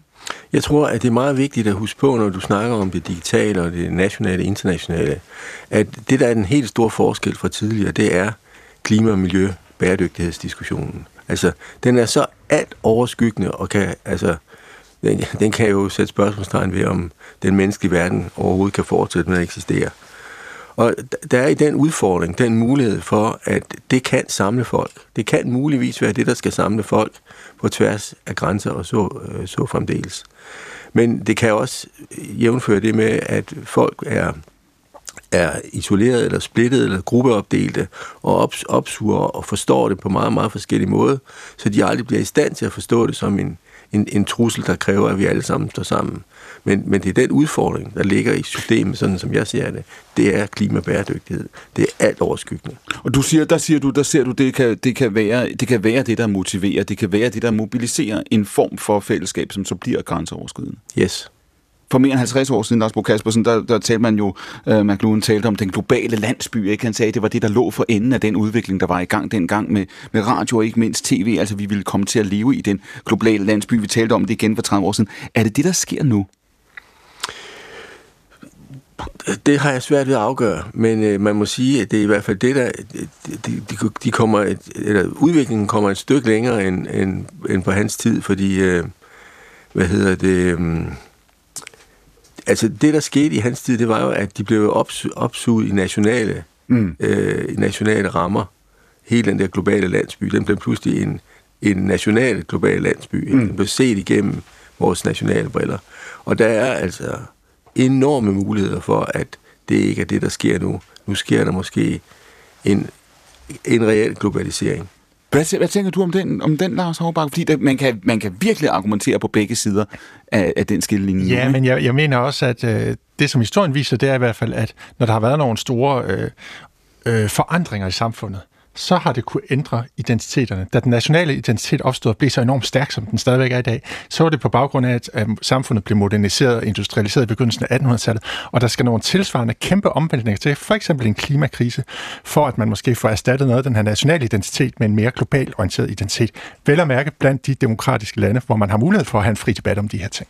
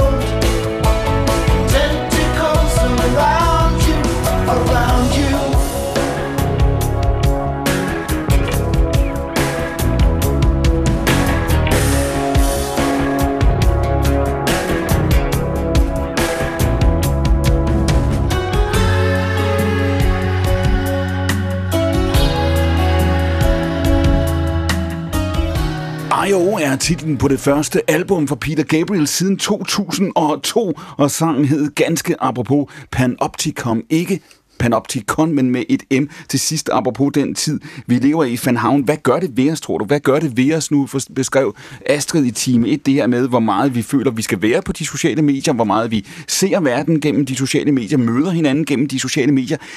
Det, det er jo et eksperiment. Altså, vi, vi, vi lever jo alle sammen i et eksperiment. Selv de af os, der er bedst til at slukke for det, er der stadigvæk rigtig ja. meget. Hvad gør det ved os, tror du?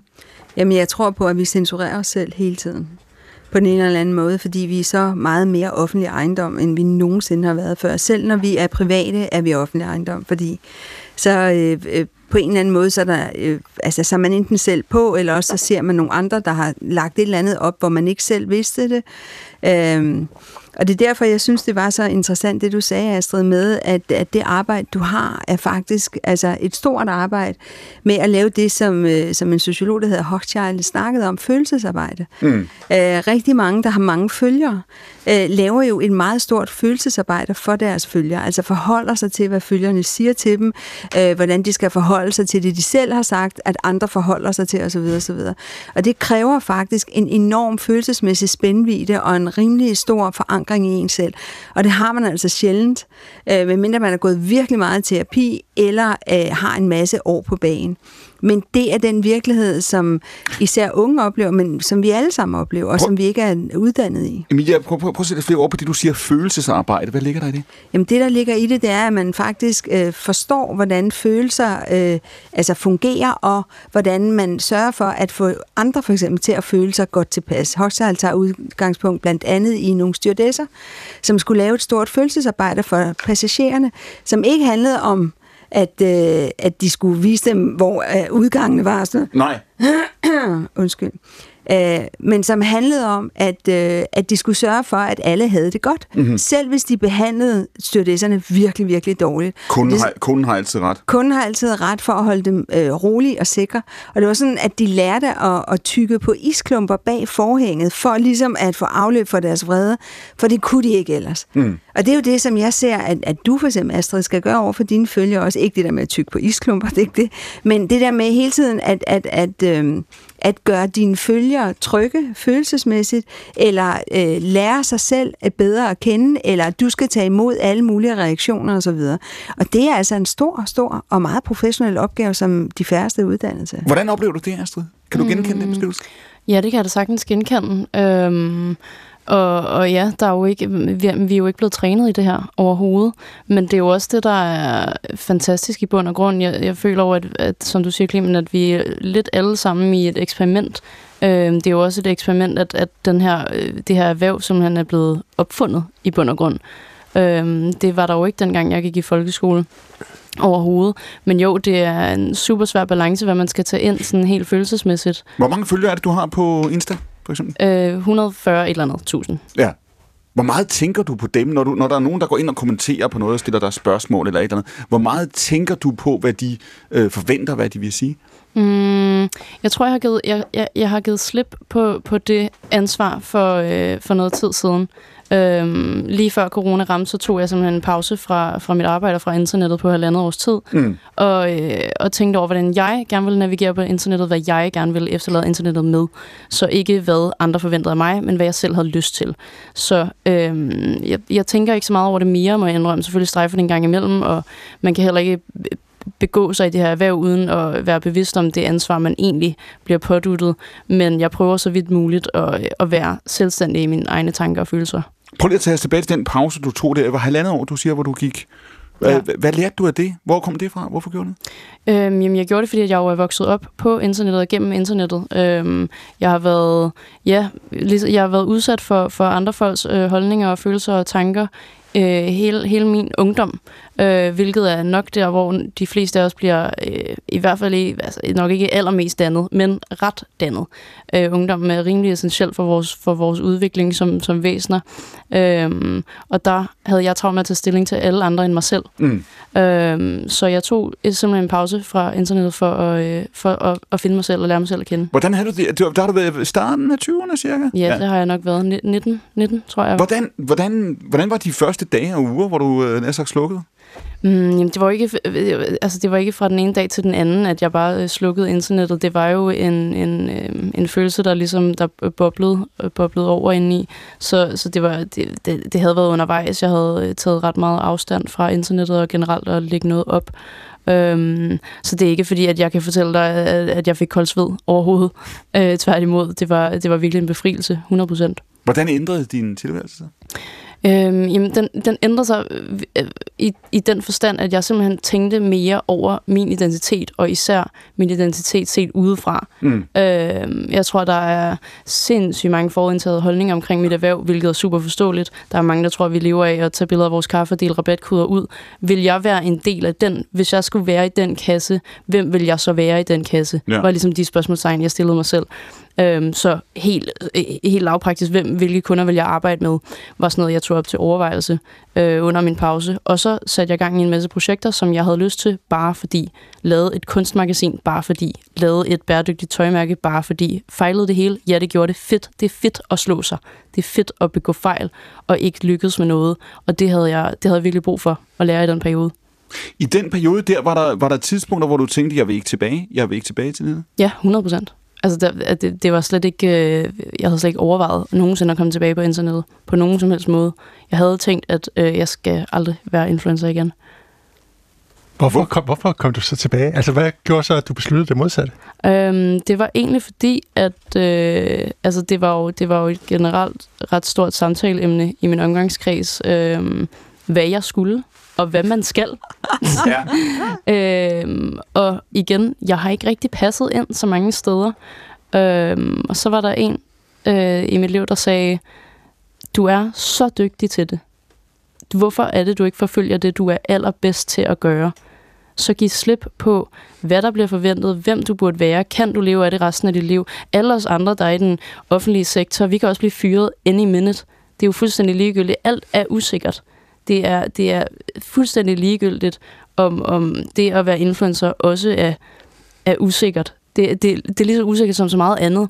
Så jeg tror simpelthen, at jeg så realiteten i øjnene, og, øhm, og indså, at, at jeg er fucking dygtig til at være influencer, og selvfølgelig skal jeg bare forfølge det.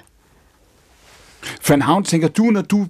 Fordi den historie, som Astrid fortæller her, og de her spørgsmål, at nu taler vi omkring det der med, hvor meget man er påvirket af, af de omstændigheder, der er i det miljø. At det har vi jo alle sammen været. Det var vi også for 20 eller for 30 år siden. Når, når Astrid gør det her med, at hun slukker, hun går ud, du kommer til at mærke dig selv på en anden måde. Ikke? Det er det, du i virkeligheden beskriver, som jeg hørte af Astrid. Ikke? Ja. At du siger, at du får en anden, du får en anden jordforbindelse ganske enkelt, før du, før du går tilbage i det. Går vi andre rundt med en illusion, Emilia, om at da vi blev dannet, der var vi mere selvstændige og mere naturlige, og det var mere organisk. Er det rigtigt?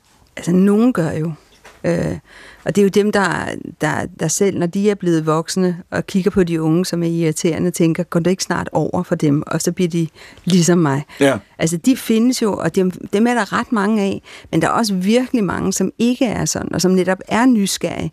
Altså på de unge, men også på andre kategorier. Altså andre, det kan være andre raser, det kan være andre kulturelle baggrunde, det kan være andre fag, det kan være andre køn osv.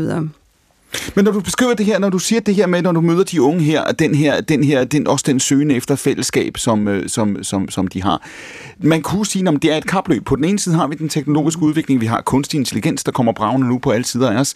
Vi har en, en Astrid var inde på det før, vi har også nogle enorme økonomiske interesser, der er bundet op i det her øh, på en eller anden måde. Der er så store strukturelle forhold nu, som er investeret i, at vi skal blive i hamsterhjulet, ikke? Øh, gøre det, der forventes af os, blive de kasser, som Astrid talte om før, samtidig med, at man har den her frihedstrang på den, på den anden side. Øhm, hvem kommer til at vinde? Det, jeg synes, der er interessant at se, det er, at der begynder at komme rigtig meget øh, kontra på alt det her med, at vi at vi bliver maskinliggjort i virkeligheden, mm. øh, og har været det, altså i hvert fald siden industrisamfundet sådan for alvor slog, slog ind. Ikke? Men noget af det, som, som jeg synes, der er interessant, det er, at vi kan se, at, at, at sådan en bog som Altings Begyndelse og Ærø-manifestet osv., kigger tilbage ind i de oprindelige kulturer og ser, okay, hvordan var vi egentlig? Og da du først spurgte, hvor jeg gerne ville hen, så har jeg altid tænkt på, at jeg gerne ville hen til jeres samlersamfundet. Ja. Fordi der havde vi bare en helt anden måde at leve på, og nogle af dem, som kigger på dem, der lever mere eller mindre som jeres samler i dag, de arbejder jo 3-4 timer om ugen. øh, om dagen, undskyld, og resten af tiden hænger de bare ud. Det vil sige, at de er sociale, det er det, der betyder noget. Mm. Og det er der jo masser af forskning, der viser, blandt andet Harvard Study of Adult Development, der viser, at det, der virkelig betyder noget for vores sundhed og vores lykke, det er gode relationer. Og jeg tror simpelthen bare, at vi kommer til at se, altså, at det største opgør bliver mod den der maskinliggørelse, og mod, hvad vækst er. Skal vækst altid være økonomisk? Skal det altid være materiel? Eller skal det i virkeligheden være, at vi vækster på vores relationer? Om, og modargumentet vil jo være, Emilia, lige så længe som vi har haft den moderne industrialisering, og man har haft den her diskussion. Gå tilbage til Rousseau, gå tilbage til Durkheim, nu har vi et panel her med to sociologer.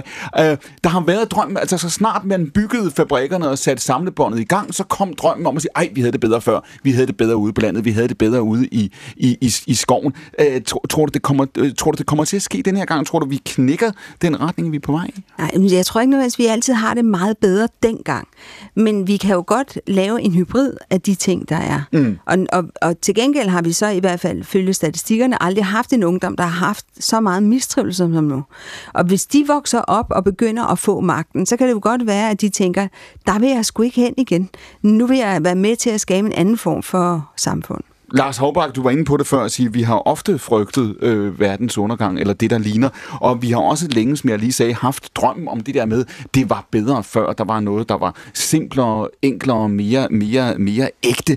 Øhm, når du sidder og skriver de her store historiebøger, hvor du går langt tilbage i dansk historie og i europæisk historie, øh, tænker du det rigtigt? Altså tænker du, at tingene var i hvert fald simplere og mere overskuelige, og måske derfor mindre frustrerende før i tiden? Ja, rent mentalt kan det godt være, at man ikke havde så mange øh, spekulationer osv. Øh, men der er jo også sket en enorm øh, stor øh, vækst i fremskridt inden for alle mulige forskellige områder, inden for videnskab, inden for alt muligt, øh, hvor vi jo nødt ville ønske os tilbage til jæger- og samlersamfundet, ud fra mm. hvad, man, hvad man ved i dag, og hvad man kan i dag. Men det er klart, som øh, det som Emilia van Havn er inde på, det er jo også det her med, at der er måske nogle andre værdier, der så er glædet lidt, øh, gået lidt i, i, i ja, kom, øh, vi har fået hældt ud med badevandet, eller gået, kommet lidt i baggrunden, men, øh, men grundlæggende, så er der jo sket kæmpemæssige fremskridt, og det er grundlæggende mener jeg, de der fremskridt, der vi gik fra jægersamler til landbrug, for eksempel, jamen det er fordi mennesket grundlæggende er doven. De vil hellere øh, gøre tingene med noget teknologi, så de ikke skal lave så meget arbejde selv, og så videre. Det er det, der har, det er det, der har skabt hele Spørgsmålet er, om vi i virkeligheden ja. skaber en samfund, hvor vi får mulighed for at udleve den dogenskab, eller hvad vi skal kalde det. Men Lars, lad mig prøve at fast der, fordi der, der er noget af det her, der, der er jo er interessant i forhold til at sige, har vi nået et niveau af kompleksitet? Har vi nået et niveau af krav? Har vi nået i vores samfund med alt, der forventes af os i forhold til privatliv, arbejdsliv, familieliv osv.? Det vil sige, det, der er simpelthen en stadig større del af, af den arbejdende befolkning, der ikke kan honorere det her, som i hvert fald ikke synes, det er, er sjovt. Altså kan man forestille sig, at vi har nået et kompleksitetsniveau, hvor det sparker det, det vi ser nu. Det er derfor, de unge tager sabbatår. Det er derfor, folk går ned med stress. Det er derfor, det er blevet aftabuiseret at gå ned med stress på en måde i dag, som det godt nok ikke var for 10 år siden. Ja, det er jo øh, nok, fordi vi har et meget komplekst samfund. Det er i hvert fald en del af forklaringen på alle de her problemer, som der er med, med, med mistrivsel og så videre. Og så er der vel også noget med nogle individuelle forhold. Øh, måske det ikke struktur det hele. Der kan også være noget med simpelthen nogle grundlæggende værdier, som, øh, uden at jeg kan sætte en finger på præcis, hvad det er, som øh, med grundlæggende sådan at behandle hinanden ordentligt som individer, som øh, måske nogen glemmer lidt i den her meget teknologiske udvikling, hvor man kan bare øh, kører løs øh, hele dagen ved at sidde og se ned i sin øh, mobiltelefon, men glemmer måske så at, øh, at øh, ja, øh, tænke på, på naboen lige inde ved siden af, eller et eller andet. Altså, der er jo nogle, nogle værdier, der på en eller anden måde, selvom det er lidt udefinerbart, mm. hvad det er, måske øh, bliver truet af, at vi er så fokuseret på, på den her teknologi. Bo Kaspersen, der er jo blevet skruet op for meget af det her, ikke? de sidste 50 år, ikke? fordi det kan godt være, at vores tilværelse er nogenlunde til at genkende, men der er godt nok mange øh, faktorer, der er meget, vi i hvert fald føler, vi skal leve op til. Kan man forestille sig, at det her det er rigtigt? Kan man forestille forestille sig, at vi har nået det punkt, hvor mange mennesker siger, at det her det er blevet for, for kompliceret. Der er for mange krav, vi er nødt til ganske enkelt at forenkle. Jamen, vi er der noget dertil. Vi er der noget dertil. Altså, hvis man nu kigger sådan på det moderne, den moderne stat, den moderne samfunds udvikling, så kan man sige, går vi tilbage til 1600-tallet, hvad var det største problem? Jamen, det var fysisk sikkerhed og åndelig usikkerhed. Man havde kirken, og man havde en, en fyrste, der satte en fæstning op og beskyttede en, og så, så kunne man leve under de vilkår. Lidt senere i historien, så var det sociale øh, sociale rettigheder, der var altså mangel på sociale rettigheder. Der var det store problem, folk sultede, folk gik ned, hvis de blev skilt, folk, hvis folk blev syge. Så det, det udviklede man velfærdsstaten til at, at, at tage vare om. Og så det, der er det sket, det, der er sket de sidste 40 år, det er, at alle de andre øh, sikkerheds, usikkerhedsproblemer er blevet suppleret af mm. det, som nogen kalder en stigende ontologisk usikkerhed. Altså, at de enkelte mennesker i deres daglige væren øh, føler fundamentalt store usikkerhed. Og hvor meget har det her, nu talte vi om corona før, hvor meget tænker du også, Lars Bo Kaspersen, at der er sket noget de sidste 4, 5, 6, 7 år her? Altså når vi kan se, hvad der sker med klimaet og den planet, vi bor på, når vi kan se, at corona kommer øh, øh, uvarslet, ændrer fuldstændig vores dagligdag i en meget udstrakt periode, er det med til ligesom, kan du sige, at vække os og gøre opmærksom på, at verden er farligere, i hvert fald grundlæggende mere uforudsigelig, end vi tror? Det tror jeg. Absolut, det tror jeg. Men jeg vil godt tænke mig lige at stille spørgsmålet. Fordi nu er vi så meget fokuseret på alle mulige processer, der forandrer sig. Mm. Og det er jo det, vi er oplært med i vores, også vores uddannelse som sociologer og historikere. Det er forandring. Jeg vil godt tænke mig lige at stille spørgsmålet. Er der, er der noget, der ikke forandrer sig? Altså mm. måske skulle vi i stedet for at kigge på forandring, kigge på stabilitet. Er der institutioner, som er stabile og ikke forandrende? Fordi nu sagde Lars tidligere, at øh, demokratiet er en, er en vigtig faktor for vores fremtid, jamen, så må vi spørge de institutioner, der, der tager vare om demokratiet og, styr, og forankrer demokratiet, er de under forandring, eller er de stabile? Hvad vil være dit eget svar på det spørgsmål, Lars? Mit eget svar vil være, at der er i den grad flere og flere institutioner, der er under forandring, end der er, end der er stabile institutioner. Men jeg er enig med, med Lars så langt, at der er en lang række af de institutioner, både nationale og internationale, som er vævet ind i hinanden, og kompleksiteten er høj, at de, at de binder hinanden fast. Og hvad med universitetet her? Så nu har vi været vant til at, at, at tale om for nogle årtier siden, at jamen, kirken har ikke den position, øh, vi troede den havde. Nu kan vi diskutere kongehuset, det kan vi nå vende omkring, måske ikke hvilken position kongehuset har. Men, men Lars Bo Kaspersen, hvad med universitetet, hvor du har tilbragt så stor en del af dit arbejdsliv? Altså, øh, øh, er det en fast og holdbar institution? Det kan man jo bestemt sige, det er det ikke. Altså, som, øh, som I øh, flere sagde tidligere, at... Øh, hvad var det? Gennemsnitliggørelsen. Gennemsnitliggørelsen af universiteterne har stået på, og den kører med stigende hastighed. Og hvad betyder det? Jo, det betyder, at man sådan set gør... Man, man politikerne har, har solgt en, en uh, universitetsmodel til befolkningen, som hedder, I får alle sammen gode, lange uddannelser, mm. I får alle sammen gode, lange, fine eksamensbeviser, men selve kvaliteten af den uddannelse er en helt anden, og det er noget helt andet, man uddanner folk til i dag end tidligere. Astrid, hvis du i morgen skulle, skulle øh, vende om på hænden og sige, nu skal jeg have en uddannelse, Mm. Hvad skulle kunne få dig ind på en uddannelsesinstitution? Du ser ikke særlig begejstret ud, kan jeg godt se. Nej, det gør jeg virkelig ikke. Nej, jeg er meget sur på, på tanken om uddannelse. Hvorfor? Øhm, jamen, det er fordi, at jeg, jeg, jeg tror simpelthen ikke på, at det er, det er lavet til at dygtiggøre mennesker til, hvad vi finder interessant. Øh, som du også kom ind på, Emilia. Altså, vi bliver ikke uddannet i at være mennesker, vi bliver ikke uddannet i at lære os selv bedre at kende. Der er ingen børn i folkeskolen, der bliver øh, lært om, hvordan man egentlig lærer. Mm. Der, jeg vidste ikke som barn, hvordan jeg lærte bedst. Altså, er det med hænder? Er det ved at læse det? Er det ved at øh, øh, tærpe det? Skal jeg ud og gøre noget fysisk? Der er, der er så stor forskel på alle os som mennesker, og hvad vores indlæringsproces er. Det burde der være langt større fokus på, og der burde være langt større fokus på at dygtiggøre mennesker inden for det, de er passionerede omkring. Jeg tror, vi vil se en virkelig vild udvikling i samfundet, hvis for eksempel et menneske som som jeg øh, var, fik lov til at dyrke engelsk samfundsfag, der er alle mm. de her fag i folkeskolen, som jeg fandt sexet i bund og grund. Hvis jeg havde fået lov til at bruge tid på det, og ikke på alt det andet, som drænede mig for energi. Ja, men når du taler om, man kan mærke følelsen i din stemme omkring det her, Astrid. Man kan høre, at du, du ville i virkeligheden gerne. Ikke? Der, er noget, du, der er noget ved ideen om uddannelse, der tiltaler dig også. Ikke? Øh, nej, der er, der er ideen om at ændre vores uddannelse tiltaler mig. Jamen, ja, ja, men det ja. forudsætter jo også, at du har lyst til at være der. Det, det, er, bare, det er bare det, jeg siger. Der, du, du oplever en frustration, ikke? Jo, men det gør jeg. Og, og jo, hvis jeg skal svare på dit spørgsmål, så, så, så jo, det tiltaler mig, at mennesker bliver uddannet. Mm. Det tiltaler mig, at vi som mennesker bliver ved med at lære. Det er også derfor, jeg synes, det er ærgerligt, at ungdommen øh, simpelthen glemmer at læse bøger, fordi at vi i folkeskolen bliver udsat for at læse fucking kedelige digtsamlinger, sådan så at bøger bliver usekset. Det er så vigtigt, at vi hele tiden træner vores hjerne, men fordi at vores uddannelsessystem er så usekset, så glemmer vi det i bund og grund. Så ja, jeg er passioneret omkring, at der skal, der skal ændres noget, men om det nogensinde kommer til at ske, det ved jeg ikke, fordi der sidder gamle, rige mennesker i- på magten, som bare gerne vil have, at alt er så fucking firkantet. Fan Havn, det slog mig forleden dag, jeg spekulerede på, kan vide, om, om denne her generations modsætning, eller den her generationskløft, eller de her generationsforskelle i virkeligheden bliver en af de mest definerende øh, øh, skillelinjer, som vi kommer til at beskæftige os med i de kommende år i, i, i det samfund, vi, vi lever i. Når man nu hører Astrid beskrive det her, altså hvad, hvad tror du, fordi når du ude, du sagde det før, når du er ude og holde foredrag, så oplever du, at, at folk i ældre, i ældre aldersgrupper vil i virkeligheden gerne tale med de unge, og, og, og vi oplever også unge, der, der gerne vil have den her dialog, som gerne vil have det engagement, øh, og, og unge, som efterlyser, vi talte om det før, ældre generationer, som, som stempler ind. Vil det her lykkes, eller kommer vi til at se, også drevet af de sociale medier og medieudviklingen, det er omvendte. Lige om et øjeblik, så sidder vi alle sammen på nettet i en digital virkelighed, hvor vi lever i, i det årti, hvor vi var lykkeligst. Nej, Vi, vi er ikke langt fra at være der nu, skal jeg helt sige.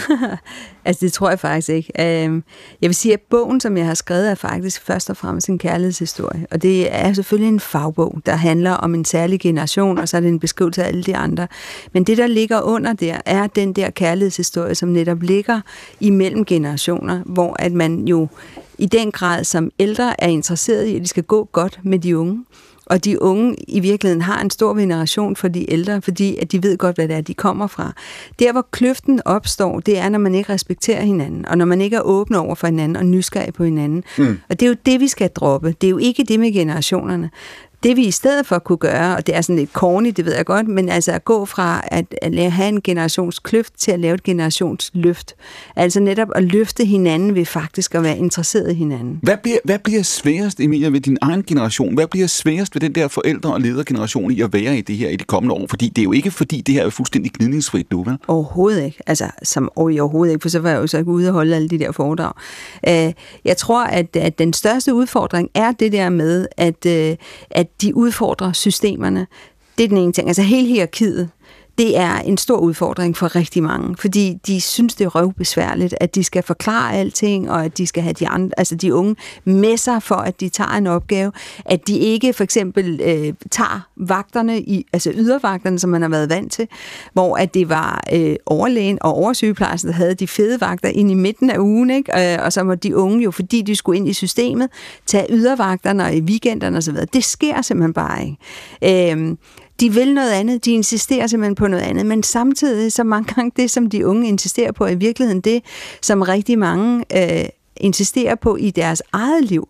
Og det kunne dem, der var højt i hierarkiet, mm. jo endelig opnå. Altså noget af det, jeg hører fra mange af, af hvad hedder det, advokatfirmaer, konsulenthus osv., det er at hele den der partnermodel, hvor man skulle arbejde røven ud af bukserne de første 15 år.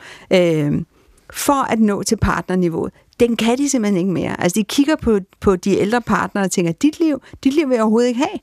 Og så står de der. Er det et opgør med det, Astrid, også når du sætter omkring i din egen generation? Er det et opgør med den der karrierestige-model? Er det et opgør med den der idé om at sige, prøv at høre, der er den her stige, der er den her, den her trappe, jeg skal nå der, og så skal jeg nå der, så skal jeg nå der, så skal jeg nå der. Ja, det, det er det 100 procent. Altså, der, der, du har virkelig fat i noget, Emilie, omkring, at, at, øh, at ja, der, vi, vil gerne være, vi vil gerne være ligestillet i bund og grund, både mellem køn, men også mellem aldersgrupper. Øhm, det, er, det er virkelig noget, der fylder meget i min, i min generation, kan jeg Og mærke. der er også en anden, jeg ved ikke om utålmodighed er det rigtige ord, men ikke, hvis I får at vide, hvis du bliver præsenteret under en jobsamtale, eller med at sige, nu skal du høre, du skal gøre sådan og sådan, og så om fem år, eller om ti år, så kan du forvente det her resultat. Hvad tænker du så? Øh, jamen, der er da klart en utålmodighed. Jeg sad også og tænkte på, hvad, vores, hvad min generations største udfordring er. Det tror jeg, at vi vil det hele på den halve tid. Der er bare en, en, øh, ja, der er en utålmodighed, men jeg tror, det er en super øh, bæredygtig utålmodighed i bund og grund. Kan I lære noget tålmodighed, Astrid, tror? Det kan vi sagtens. Det kan vi 100%, men jeg tror, at der er en, der er en utålmodighed omkring øh, samfundet, omkring livet, men en utålmodighed, øh, som er eller der er så en tålmodighed helt anderledes inden i os selv, fordi vi har super meget tid og ro til at lære os selv at kende, til at sætte grænser, til at sige til og fra. Og den ro gør jo netop, at der er super meget kraft ud i samfundet. Så en utålmodighed ud efter, og en tålmodighed ind efter. Lige præcis.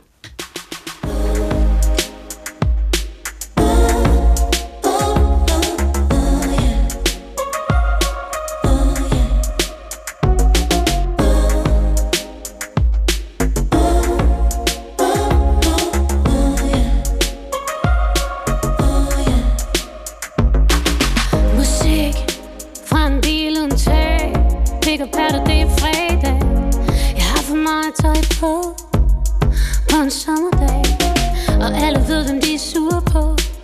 Og dem, der har fået hure på Råber pik og patter, det er fredag. Jeg var oppe i alle fag. Den her by, det her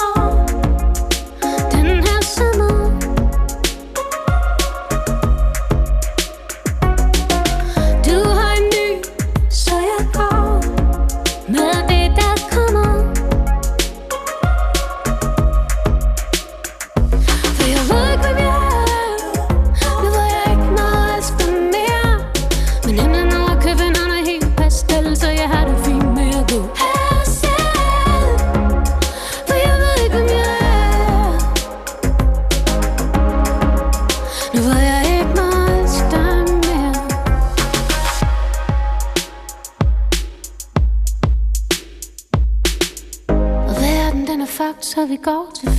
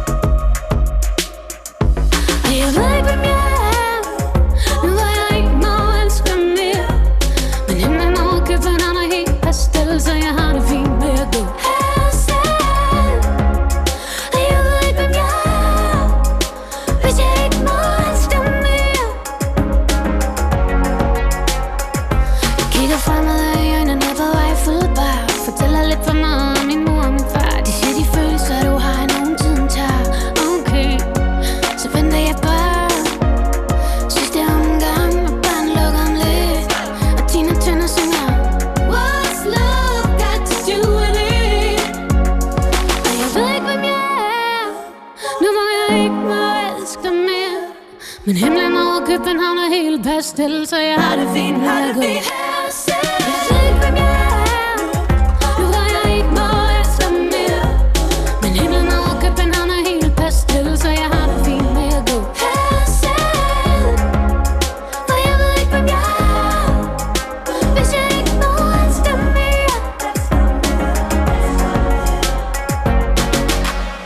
Var i efteråret 2020, at Annika Aukjær leverede denne her hyldest til himlen over København, der altså også har titlen Pop. Glæder du dig til fremtiden, Astrid Olsen? Jeg glæder mig helt vildt. Jeg kan jo slet ikke vente, apropos utålmodighed. Det er, og du er, og du er sikker på, at det hele nok skal lykkes, og det nok skal gå? Det skal jeg tro på.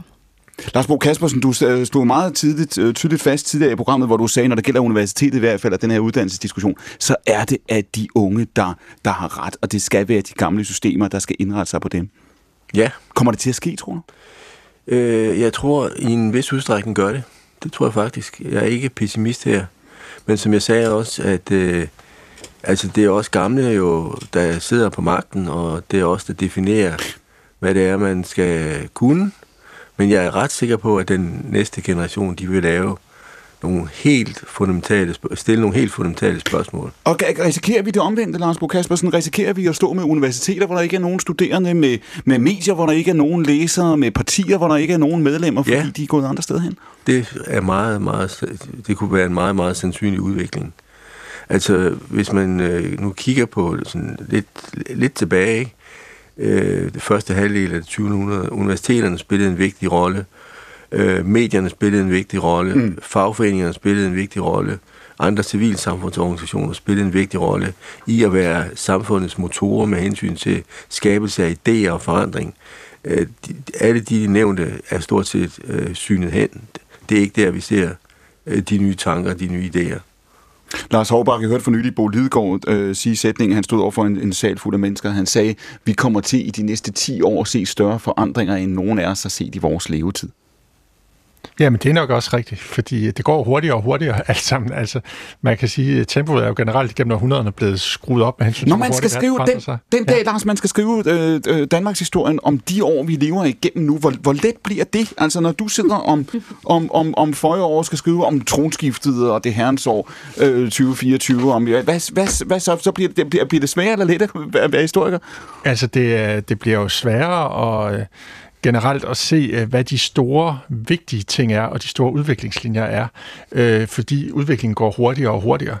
Men generelt øh, er det jo også lettere at se, hvad der er det vigtige af de store udviklingslinjer, når man har tingene lidt på afstand. Så det hjælper jo på det, kan man sige, øh, at man øh, jo, så snart man så ser 10 eller 20 år tilbage, så kan man klare at se, hvad det er, der er de vigtige. Så du siger, der er i virkeligheden et, altså et, et, et, et, et, antal af begivenheder nu, og vel også i virkeligheden en informationsmængde nu, der kan det kan være svært at se i skoven for bare træer. Helt bestemt, og så mange forskellige udviklingstendenser i så mange forskellige øh, dele af verden, som er, også går i hver sin retning.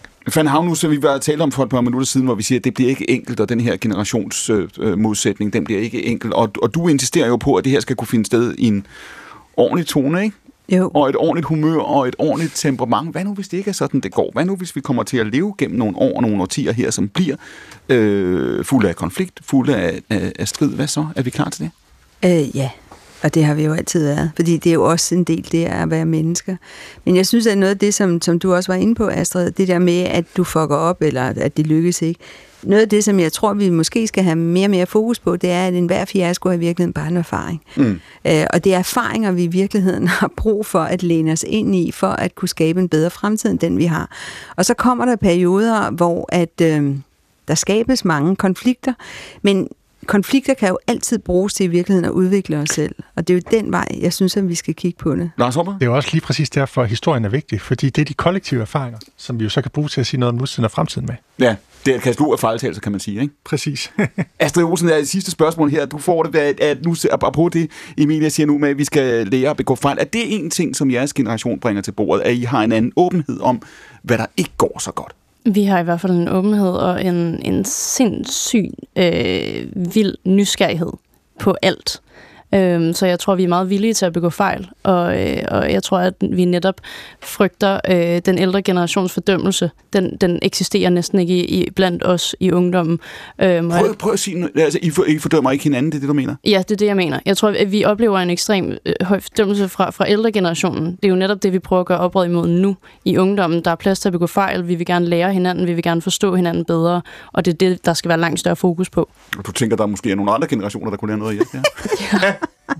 Så Det tror jeg. tror jeg ikke, vi har sagt for meget. Det sagde Astrid Olsen, som er influencer og kogebogsforfatter. Er det ikke rigtigt, Astrid? Jo, Hvad det hedder er kogebogen? rigtigt. Den hedder Kogedagbog.